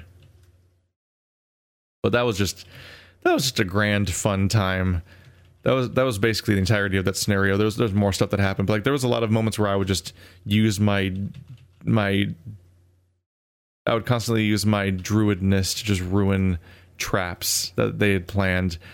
Like uh, Jake had a room. Jake had some kind of hallway where the roof was covered in spikes, and like, oh, that's weird that the roof's covered in spikes. So we're like, you're you're sneaking through, and you're like, what's going to happen? Am I going to step on a pressure plate? Like, is are the are the spikes going to come down at us? Like, what what do these spikes mean? And nothing seemed to be happening. And then the gravity inverted in the hallway, which means you were which would meant that I would then fall directly into said spikes. But I had flight form unlocked, so I just turned into a bird and flew away, and I just flew down the hallway upside down. Like this is like whatever. I can I can fly. Like I I I, I was relentless at just ruining traps these sorts of ways. Uh, but something I should probably talk about is role playing and how much this party does or does not do it. As far as I could tell, and admittedly, I was also a frustration at times. Uh, I was the only person who role played at all in the group. I often played. I often would come up with some kind of thing of like having some kind of antisocial or racist character or something, just because I wanted to have a character that didn't like the other members of the group as an excuse for why I don't speak much. Because while I can, well, I was already immediately comfortable with uh, playing a character that uh, would make decisions in character. I was not good at dealing with coming up with things to say in character and doing improv dialogue was all like really weird and alien to me and uncomfortable and I would just choke up constantly, which also happened in in the YouTube series or just it I, I never I never felt great about that stuff. Uh, doing char- doing it in character voice is like a whole extra thing. So I'd come up with excuses not to necessarily actively always be talking and guiding the conversations, but I would make decisions in characters. Uh, one example of, of me being annoying with it with with Sid was that he made a campaign. This was our first campaign where I got to re reuse my original monk idea that I played as a kid. Uh, he he made like a zombie apocalypse start outbreaking in the middle of modern society, and so everyone was playing like normal-ish people, kind of, and then just like it, suddenly like out of the sewers, basically like fantasy elements just kept popping up somehow, uh, and it was like this idea that like it was like the, I think the idea was going to be like something Shadowrun like ultimately, where like reality like our world and another world are like mixing in some way. We never we never got a full development necessarily but that seemed to be where it was kind of going. And uh sid kind of made the mistake of not putting our characters all in one place together. Uh so i just kind of kept walking down the street on this giant map of a city in a random direction because and like you would everybody else just immediately met up with each other. But I'm like, I don't. None of these characters know each other. I'm not going to just randomly walk into them. And in fact, at one point, I came by a bar, and one of the other uh, party members came like popping out of the bar, covered in blood. So my character turned around and went the other way because there's a weird homeless man covered in blood. Uh, like I was I was making sensible in character choices, which was actually kind of delaying the start of the campaign a little bit. But I would I, I was kind of challenging Sid to make an actual in universe context reason to force us together, which I think I don't remember what it was, but he eventually did something that just some sort of thing. I think we ended up holing up in the same building because of the actual like masses or something, which made sense. It, it, it was true that he had basically not come up with a reason to actually force these characters together, and in and we also were not characters that knew each other or were even located in the same place.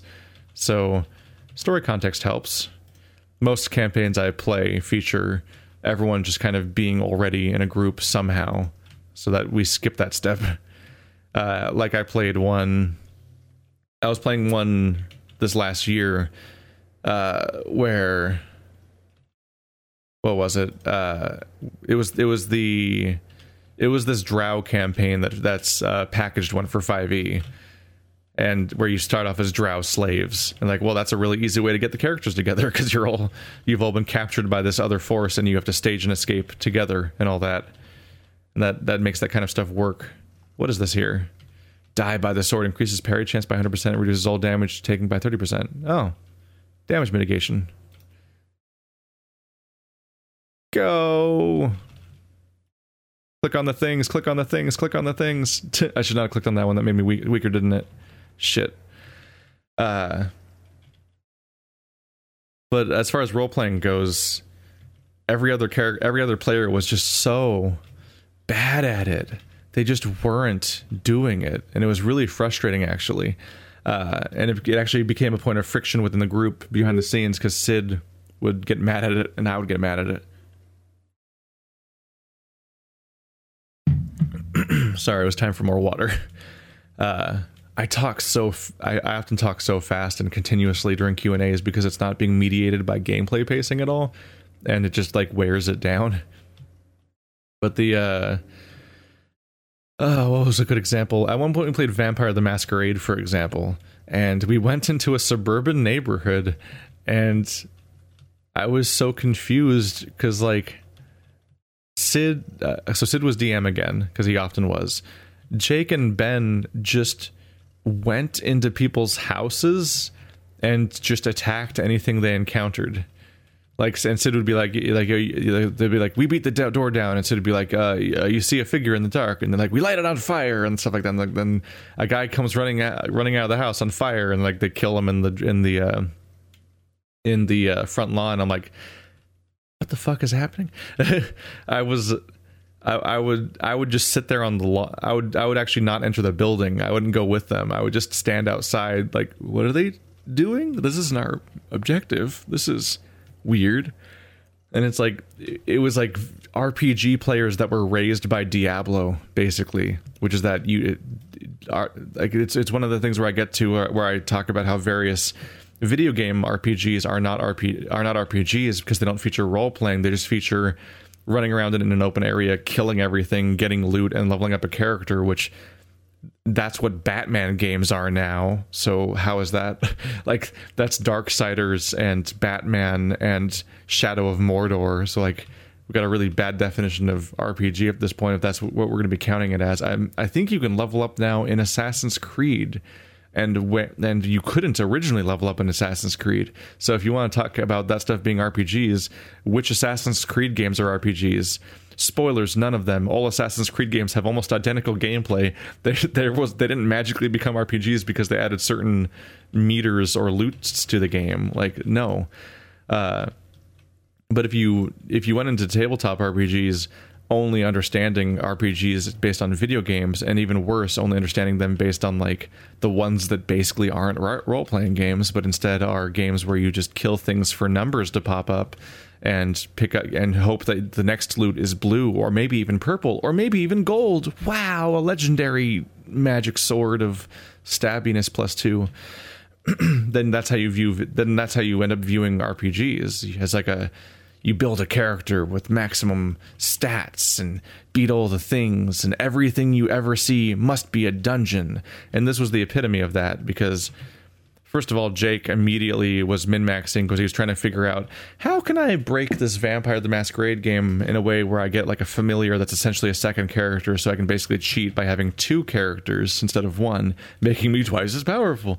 And like the fact that the moment we walked into this dungeon, uh, Ben and Jake were just attacking everything. Uh, I just accidentally called it a dungeon, but that's how they saw it like we were in a suburban neighborhood and they're like, "Oh, it's a dungeon. Let's go loot the houses and fight all the things." I'm like, "Those are it's a suburban neighborhood. It's just people. You're just randomly murdering people, which I mean, you can. You're a vampire, I guess. But like then they were like asking about the loot and stuff like that. And I'm like, "What do you think you're going to get?"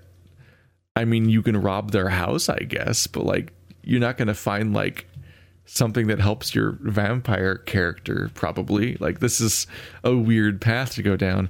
And they were like deriding me for not actively taking part in this. And i'm like i don't they don't the fact that they're not only doing this but they're continuing to do it after no results are really happening and they're baffled by me not be taking part i'm like oh no they have zero self-awareness of the idea that they're not in the right here and that the thing that they're doing they think that the thing that they're doing makes sense. That was a that was a weird trip. I did not know what to make of that. But it would kind of keep going because uh as a later example uh there was a time where uh what was it? Uh i had my Oh yeah, it was my my hunter that was weirdly good at stealth. There's actually a fun little side story I'll I'll get to before I get to that. Is that my I had a hunter that was that was he was weird. He he specialized in melee with multi attacks and everything, and, and using like war glaives, and he uh, had a high stealth stat which he would employ and for thieving purposes, despite you know not necessarily being a thief class. Uh, there was an amazing moment where I found this massive room full of loot, and I had I had split from the party because I didn't trust them, and also was being selfish. So uh, we were in a dungeon, and they were mm, going their way down a main corridor, and I had like kind of vanished down a side corridor just to try to find what loot I could get that I could keep just to myself without sharing it, because uh, that's the kind of character I was playing. And uh, I find this massive chamber with a giant treasure chest, and an apparently unconscious or unresponsive giant scorpion, which was so large that it must have been int- introduced to the room uh, when it was sm- smaller and then grown to the size of the room and is now trapped in there indefinitely. Probably surviving actually on uh, consuming all of the adventurers that try to get to that chest, if I were to guess.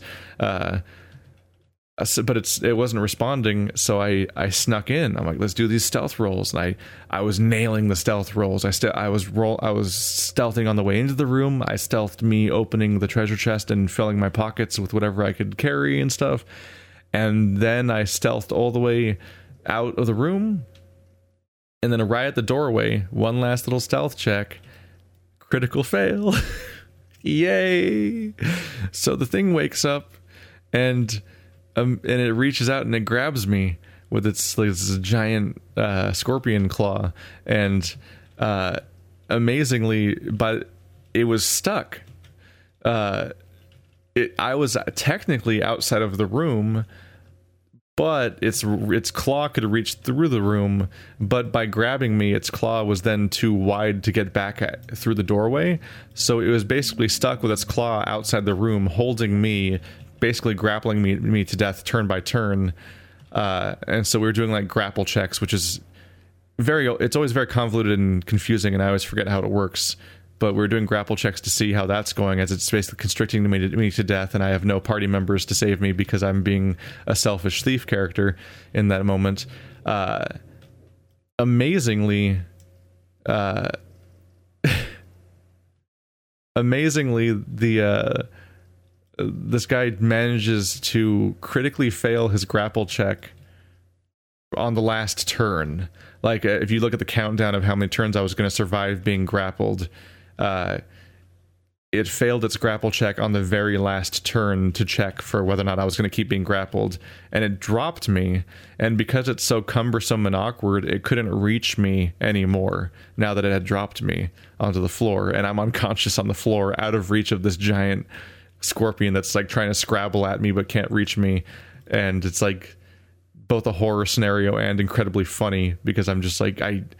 I, I mean, I technically got away with the loot, I guess, but I'm unconscious from being mauled by a giant scorpion that also critically failed at at killing me when it had no excuse not to kill me. Uh, and did it actually critically fail, or was Sid like fudging numbers to be nice or whatever? Who knows? You never know because that's what good DMing usually is. But creating these absurd scenarios is kind of part of the fun of the whole engine and all that. That character would then later go. I, one one point against the idea of Sid just being nice to me is that that character then died of mummy rot the next session. So who knows? But the reason I was bringing this up is because it's a bad roleplay moment that came up later, which is that uh, I, I, had a new character that we had to introduce to this the campaign because my previous one died, and so I came up with this excuse like, well, they're in this weird jungle temple uh, with like ziggurats and stuff like that. I'm like, I, I think I can come up with a, how to introduce a character to this scenario. And the idea was that my character would be a local druid from that area like a, a lone druid that looks over that environment and uh, I would be spying on the party in shapeshift form as various local creatures and blending to try to ascertain what, like what their intentions were towards this temple and towards this environment and whether or not they needed to be dealt with.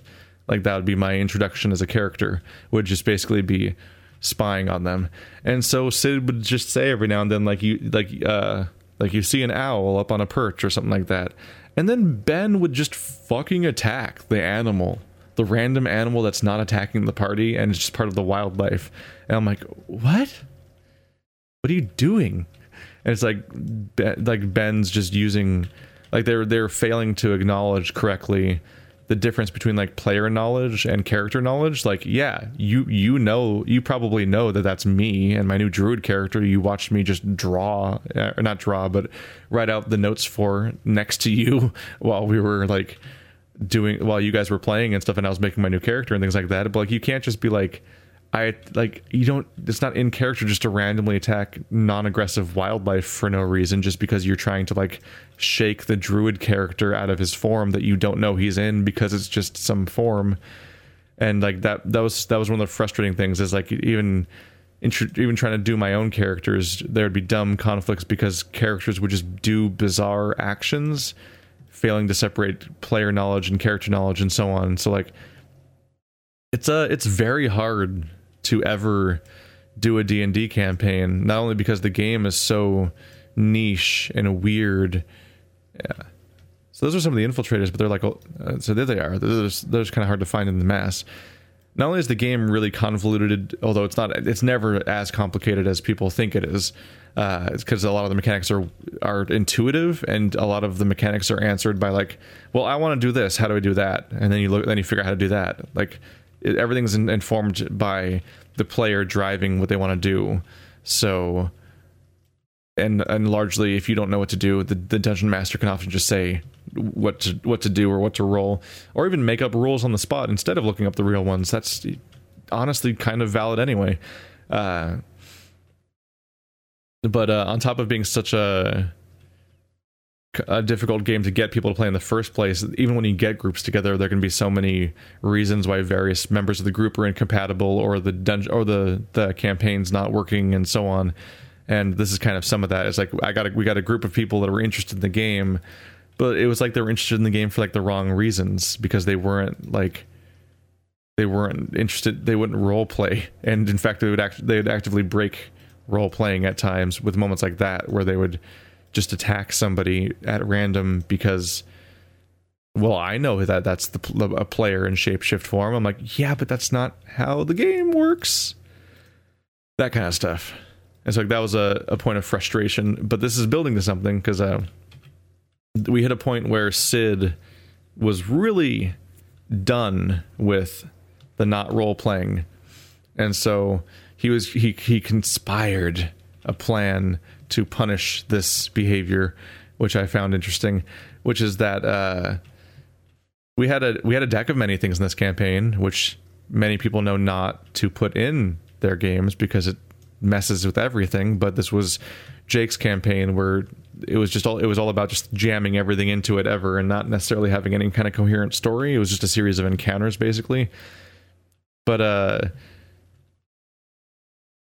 what was it? Uh Ben was first of all Ben was playing a monk, but he was also at some kind of vow, which that meant he was like double bound behavior wise. Like when you're playing a religious character that obeys a god, like a cleric or a paladin or a monk or something, like if you have a deity, that means you kind of have rules on how you can behave.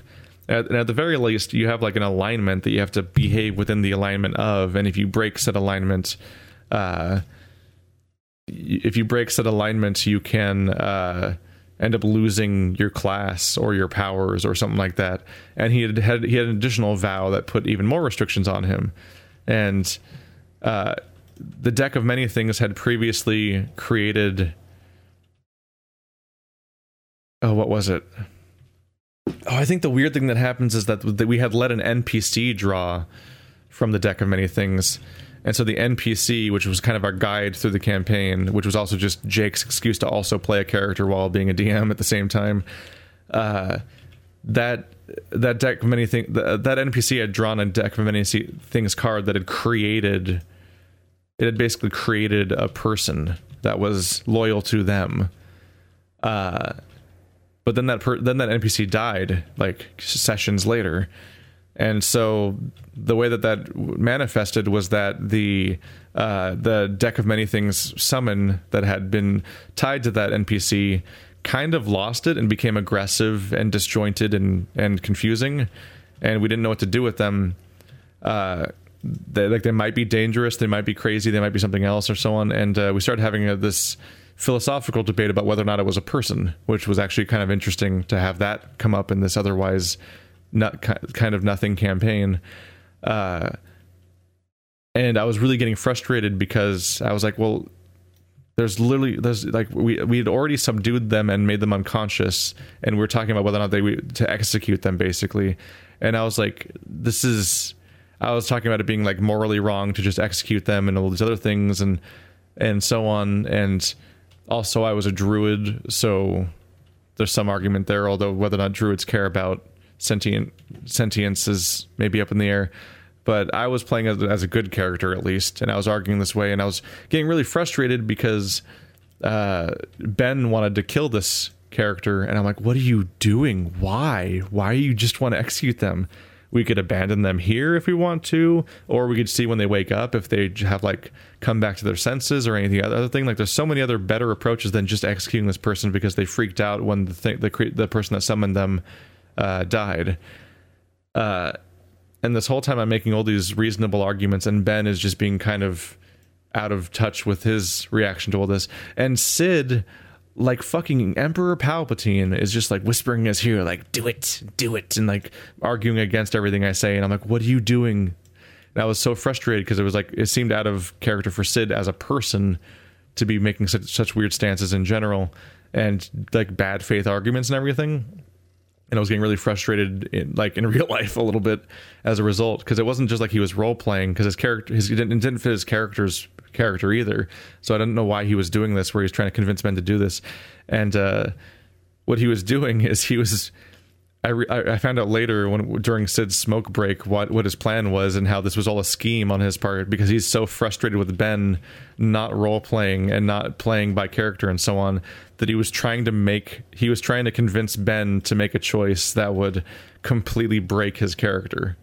It was on purpose. He was trying to get Ben to make this decision that would uh, just completely like go against his alignment and his vows and so on and just something would have to give and he would have to lose either like his feet or his class or spells or something was going to break about his character because he would be like a murderer that would be out of line of how his character is supposed to work. And it's like oh you son of a bitch. You were you were getting back at him because you were so sick of of, of DMing for him and his behavior. Uh that that unfortunately did not come to pass because I kind of wanted to see him get the comeuppance too once I knew about that. But he he after after we took our break, he ultimately decided not to randomly murder someone as a monk. Funny, but yeah, like that would have that was the that was the le- level of frustration we had reached with lack of role playing. Uh, was that that had happened. Uh, as far as uh, as far as which engines I've played, I have played D and D 3.5, Pathfinder, Starfinder, technically, uh, D and D 5e, and some version of Shadowrun, and some version of Vampire the Masquerade. The Vampire the Masquerade campaign was very short lived, and I don't really know what happened to it ultimately.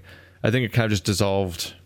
And uh, I only played Shadowrun for for one session, and it was not a good session. Uh, basically it was just thrown in my lap and I didn't know what was happening. I didn't know the universe, I didn't know the characters, I didn't know what the roles meant and so on. And we were being run it was being run by a friend of Sid's that that ran other campaigns that he did or whatever and he was just coming in as a guest and he was DMing it. And I got the worst possible I ended up getting the worst possible role which is like for a campaign for a setting I don't understand which is I was like a fixer or whatever if or whatever I I I forget what it's called but I was the I was the jo- the the role that would like have connections in society and like create jobs and things like that. And I'm like I don't I don't know this universe. So I, I like I it, the, the, playing that character invent relied on me being able to come up with information that I d- did not have the ability to come up with. So like that was just a whole mess. So it basically be like I would basically just look to the DM and be like, yeah, what happens? What do I know? And stuff like that, like every few seconds. And is basically a character I wasn't even playing. So that was a mess. But he was he was clearly trying really hard to get to sell people on this universe and get people to enjoy playing Shadowrun because like he was he was trying. Uh, he was coming up with these cinematic set pieces and fun ideas and really giving a lot of effort and he let he like he he gave this massive description of like the incredible damage that and carnage that this one mega like Gauss cannon had done to a building that a player had fired and so on to like get them really like you know like the way you described the visuals to make people really hyped. It, it felt like uh, the session felt like that the intro on Rails chapter that's really hype at the beginning of like AAA video games where you aren't really making any meaningful decisions and it's half cutscenes and so on. Like that's what it that's what this this session felt like, and especially felt like that to me because I couldn't I couldn't tell what my character was doing. I had hopes for my character in Vampire because I was playing as the as as I often do. I made the excuse to make the to play the beast race. There's a a clan in Vampire the Masquerade that has that has trouble maintaining the masquerade, as they put it, because uh, they have they have like animalistic features that obviously make it harder for them to blend in with human society, which is the why it's called the masquerade in the first place. Uh, that they they they fail to blend correctly. Hey there! Oh, I'm about to be attacked, aren't I? Oh no, maybe not. I'm supposed to get the cargo? Okay. I should eat or something if I can. I'm out, of, I'm out of food, aren't I? Shit. I'm in trouble. There it is. But uh I also had like additional mutations because you can in those in some of those games you can take like neg- negative and positive perks in conjunction with each other where like if you take it's like a it's like a it's like a, a, token system sort of where like you if you take a negative trait you gain the ability to add an, uh, any number of positive traits that equal that add up to the point value of the negative trait you took. So it's like you can basically add cool things to your character but they have to be counterbalanced by negative things. And it's it's a really interesting character creation system. And some of the ones I did were just making me further and further unrecon- like unable to maintain the masquerade basically and be worse and worse at blending in because that just seemed like a fun idea. And I, I wanted to see where that was going to go but uh, I swear we must have only done like a, a couple of sessions because I just don't remember much of anything of that campaign outside of the original uh, aside of that one specific example of just horrible role playing that happened. But it, it seemed like a, an interesting universe and from what I remember, it even seemed like it might, might have been somewhat less complicated than 3.5 was which had its own appeals because I think we tried to incorporate new players that hadn't done D and D and so on. But really, the whole appeal, the whole appeal of D, of of uh, role playing games, as I've probably said before, plenty, is just the idea of like when you play a tabletop game, you can come up with solutions for things. And that's one of the most appealing things is being in these problem situations and coming up with your own ways out of them, or even your own stupid things to do in them, your your own dumb, funny situations. Uh, and it's often comedic, if no, for no other reason than just the fact that there is tension that is being relieved and dumb mistakes happening and so on, and the constant risk of failure or great success, and a bit of randomness that makes the game less good uh, for being like a hyper balanced, consistent game, but better for having a dynamic story because nobody, not the players, not the DM, has full control over what happens. Because even after all the arguing out of who's going to do what and what's going to happen in the story happens, the dice still play a role in what will actually succeed and so on. And that makes it very amusing, and it's what keeps the it's what keeps the experience fresh to a shocking degree. And uh, the the only unfortunate thing is just that like when you have that because you're getting a bunch of people together that have to be together and it's often just whoever's willing to play the game more so than like who's the closest friends uh any large group of D&D characters like I, I I've basically never finished a campaign. Like admittedly they're some, they're not short campaigns ever uh, they're always big sprawling things, but like they never reach the ending because there's always some kind of cl- there's always some kind of friction that happens. Like in my in my uh, campaign from last year that was not on YouTube, it was just my friends in, at my house, or really my friends' friends at my house at the at my friend's house. uh, like there was like a confrontation and an argument, and then the DM didn't really want to do it anymore because it wasn't fun anymore after bad conflict happened. And like, there's always like, it, it always feels like someone's gonna mess things up, and then like it's it's it's work. Uh, D and D is work, and it's fun, but like you have to be dedicated to it and consistent about it, and do it for a long time to really make it anywhere.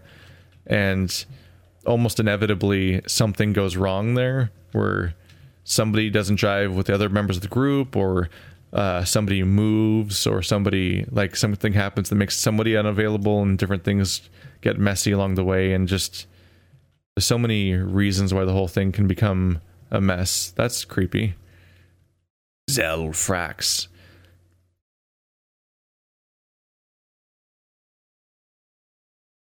and that's more or less what happened again. But there's some great moments. Uh, I, have at least one really funny moment to bring up, which is that uh, we, our our friend Arif, which you will know from Overcooked and Lovers in a Dangerous Space Time, uh, was playing an idiot. Uh, he was playing a thief that had a less than ten intelligence store score, and I believe he'd never played D and D before but we explained to him that 10 is average intelligence so less than 10 means you're actually dumber than average and stuff like that and he embraced that uh, he was playing just the dumbest man uh, just consistently uh, and, it led, and led to a lot of great moments because he was actually really good at being in character more than you'd expect or at least he whether or not he had an idea, a plan for his character from the, the beginning, he at least had like a a consistent overall behavior pattern to his character that went somewhere. And uh, the, what happens? He had all this. He had all these stolen goods. Like uh, we had. So we we had, had we had we had a misunderstanding. We, we were in, we were on a boat and we saw another boat and we had a, and we kept getting attacked constantly so when another boat came up we kind of had a misunderstanding and attacked them and uh, thinking it was more people attacking us, but it was probably maybe just a random group of traders, or maybe they did it. They actually might have attacked us, but still, it might. They actually might have been the aggressors there. I don't remember. But we get to the next town, and Arif's idiot character is so like, so, do you like we? He was he. I how do how do I how do I say this? He uh he wanted to sell the stolen goods, you know, classic Elder Scrolls issue, you know, and we were like, well, you can't just sell it to a random person. You need you need to find a fence or something. And so he just goes up to a random person and is like, "Do you know where I can find a fence to sell all these stolen goods?" And and the person just points at them and screams thief and the guards grab him and I'm like, "I I swear to god, this is not happening right now." So the guards are escorting Arif to jail and everybody else is nowhere near him like we're I'm I'm definitely like backing the hell up. Like I'm not associating with this guy. I don't know that guy. Uh, but I, my character, uh, had a specific problem with being imprisoned, which had manifested itself in a few in a few ways. Like at one point when people went down a hatch, I just stayed on top to guard the top uh, because uh, I didn't want to go down the hatch because what if I got locked down there? Like I, I specifically re-earned my freedom at the beginning of this campaign when we escaped Drow jail, so I wanted to not ever be imprisoned again, and all my decisions were motivated by that. And so I would be kind of afraid irrationally at, at times of those kinds of uh, opportunities. Uh, the uh, so what had happened is my sorcerer, which is I was a sorcerer, I had my meta magic, which is a cool system where the sorcerers have like a point value that's like an extra like they have spells per day like everyone else, but they also have meta magic points which they can spend to augment their spells. And since I was uh since I was afraid of being captured, I kind of went with two things. One, I wanted uh the meta magic variant that makes spells have increased range if you add this effect to your spell, it doubles the range of the spell. Or if you use it on a touch spell, meaning a spell that normally have to do at, at contact range, it becomes like a 30 foot spell. Like suddenly you can cast it at a range instead of uh, at touch, which is very useful.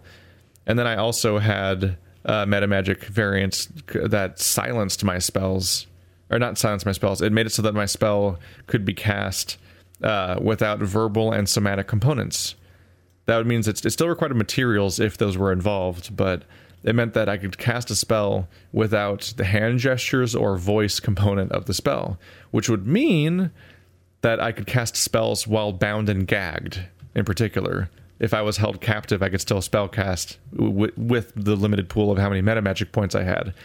In addition to this, in my spell pool itself, my actual spells, not the meta magic, I took the spell Knock, which unlocks locks. So as you can see, I have equipped my character to not be imprisoned again because he can spell he can spell cast while his hands are bound and he's gagged, and he has a spell that unlocks things. So there you go. He can undo. He's Houdini essentially. Uh, but the, the specific variation that happened here is I'm like, well, I got to get Arif out of this, but I've got to not associate with this because this is a mess. So my my genius plan is to. Uh, jailbreak Arif by just using knock at range. I casted it without verbal or somatic components, so nobody could tell that I was the one casting it. So I was not incriminating myself, and I was using the other meta magic effect too to cast it at a range, so that it would be cast from a great distance away, so that uh, I could do it without approaching him. So he's just in the middle of this armed escort, and his shackles fall off, and he like has to run for it. And luckily for him, that's the exact moment where like a giant creature attacks the gates of the town, like which they were like right next to. So a, a, convenient distraction, probably invented by the DM to add to the chaos when he happens to escape. Oh wait, no, I think the attack. Oh yeah, no, the attack happened first. The town started getting attacked, and then I unlocked Arif's shackles s- secretly from a distance, so he could try to escape in the chaos. But like the specific configuration of the things had created a solution, and I'm like, I'm like, I immediately love from my limited time with it, I love five. I love D and D five E sorcerers. I love the meta magic system. It's really cool. Uh, it's a really good uh, alternative to how cool druids are with all their options and stuff. Uh, and he gets to like try to scrabble away and, and so on. That, that's that was the main interesting part was just that whole thing of him just immediately getting himself arrested when nobody was even suspecting him, and then me having to try to figure out how to let him free while also not incriminating myself in the process because he's going to get us in trouble. Uh, what was the other thing that happened? Uh, I got I got unreasonably lucky at times. I had entirely defensive spells for the most part. Like I had stuff like mirror image that would create multiple copies of myself, and then every time you somebody attacked me, they had to roll a dice to see whether they hit me or one of the mirror images, and so on. Uh, a lot of things that were that were about avoiding damage, uh, shielding myself from incoming attacks. Like I actually had the spell called Shield, which was like actually like a counter spell, which is a mechanic I didn't know existed because my druid never had any. But apparently, there's spells that you can cast as a reaction to other things happening. And so Shield would like if a if like a projectile or like a attack or something came at me, I could cast Shield which would use up a level one spell slot, but it would but I didn't have to use it as an action during my turn, and it would block the incoming attack by raising my AC by ten while the attack was coming in or something.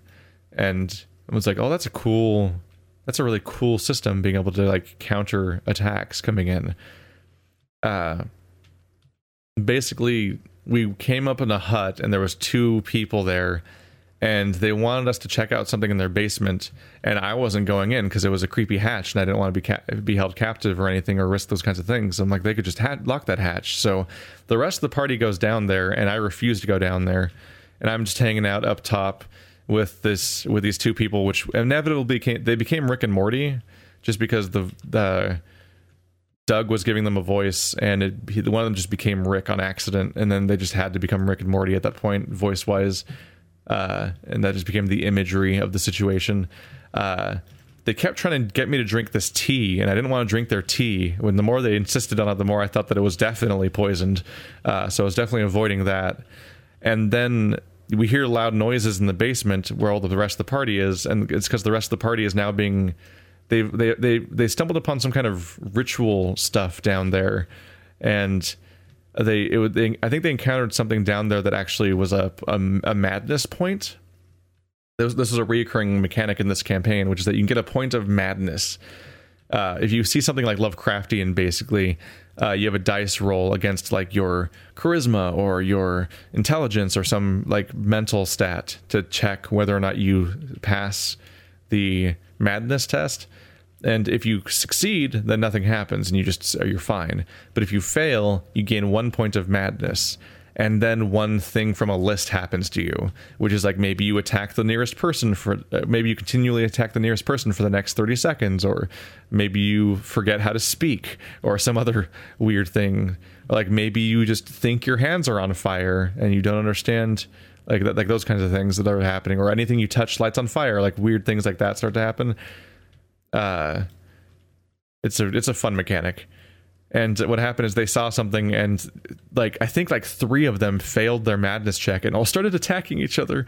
And the Rick and Morty guys slammed the hatch shut over them to trap them in there, and then just started attacking me. So I'm running away from the hut, and somehow via combination of shield and mirror image and so on despite the fact that they're blatantly higher level characters and should have been able to kill me very quickly i just kept not taking any hits. And i managed to defeat both of them and get massively overpowered reward items as a result because they were not supposed to be defeatable by my character. Uh, and then meanwhile th- these people are all like all my party members are fighting each other in this basement and attacking each other because they because like half of them have gone mad at least temporarily. Uh, and I, and I have to go down there but i have to keep like i have to keep in mind the whole fear of what i'm doing here because i've established this idea of not wanting to be trapped. So i be, uh, before i go down i spend an entire turn just making sure i dismantle and damage this hatch beyond repair so the door can't be closed and locked like that became that was my character's priority for a turn before I could go down and figure out how to help my uh, allies. D and D is fun. D and D is fun until somebody gets mad for some reason, and, and then then friendships are ruined. Everyone jokes about like Mario Party or other things like that being friendship ruiners, but like really, D and D is such a conflict creator and it's partly because people just have to deal with each other uh, in a collaborative storytelling setting for dozens of hours and you find out real fast how much you really like each other that way, and so on. But yeah, I I look forward to doing it again at some point because I miss it. But I'm just I'm so afraid to DM. It's so it's so much pressure. So the, so half the struggle is just finding somebody else to do that. But all the DMs that I, like so many of the DMs I've met crack under the pressure and then and they themselves want somebody else to DM. It's like it's it's rough it's rough, but I, you definitely get fun memories out of it. As per the fact that I managed to fill up the rest of this episode with this question. Uh, so if you're new to this series, do I normally answer more questions than this? Sometimes. it's not uncommon for a question to get an hour long answer, but other ones get five minute answers. It's all case by case and how much op- how open the question is or how much it, it it's useful as a big podcast topic to go on forever or if it's like a yes or no answer.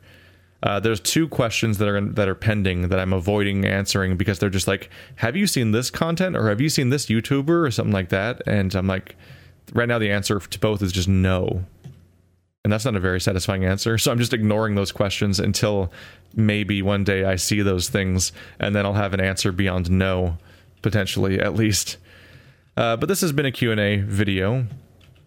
We're already over two hours, so I should probably cut it out here if you want to check out if you want to check out future and past episodes of this, uh, just go to my Patreon and you know support me for a dollar or more if you want to. Again, there's other perks you can get along the way, or you could just choose an amount that you think I should get, regardless of perks, which is also a thing. You can enter custom amounts. Just be very careful if you're a new Patreon person. Do not if you customize the amount. Some people are running into an issue where they get they get entered in the no reward tier make sure you are actually subscribing to some kind of reward tier.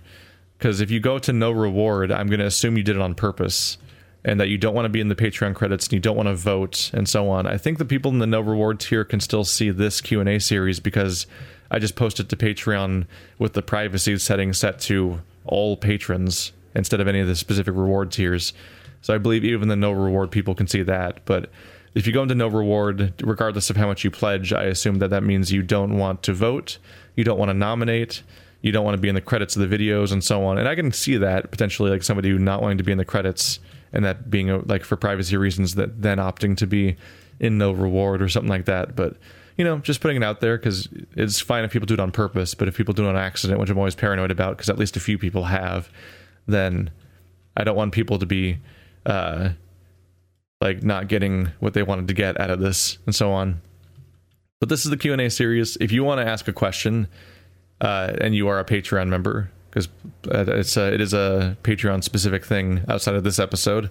Uh, what you do is you, you somewhere in the interface around like my character, like my my name and my little character portrait and stuff like that on on Patreon, you can opt into some kind of separate there's like a dot dot dot or something. Like they unfortunately kind of hid it behind a menu but like you can you can you can you can expand a drop down menu or something to find the message option. And then you can message me there and you can type in a question and so on and then that'll be in my inbox and that'll be ready for future episodes.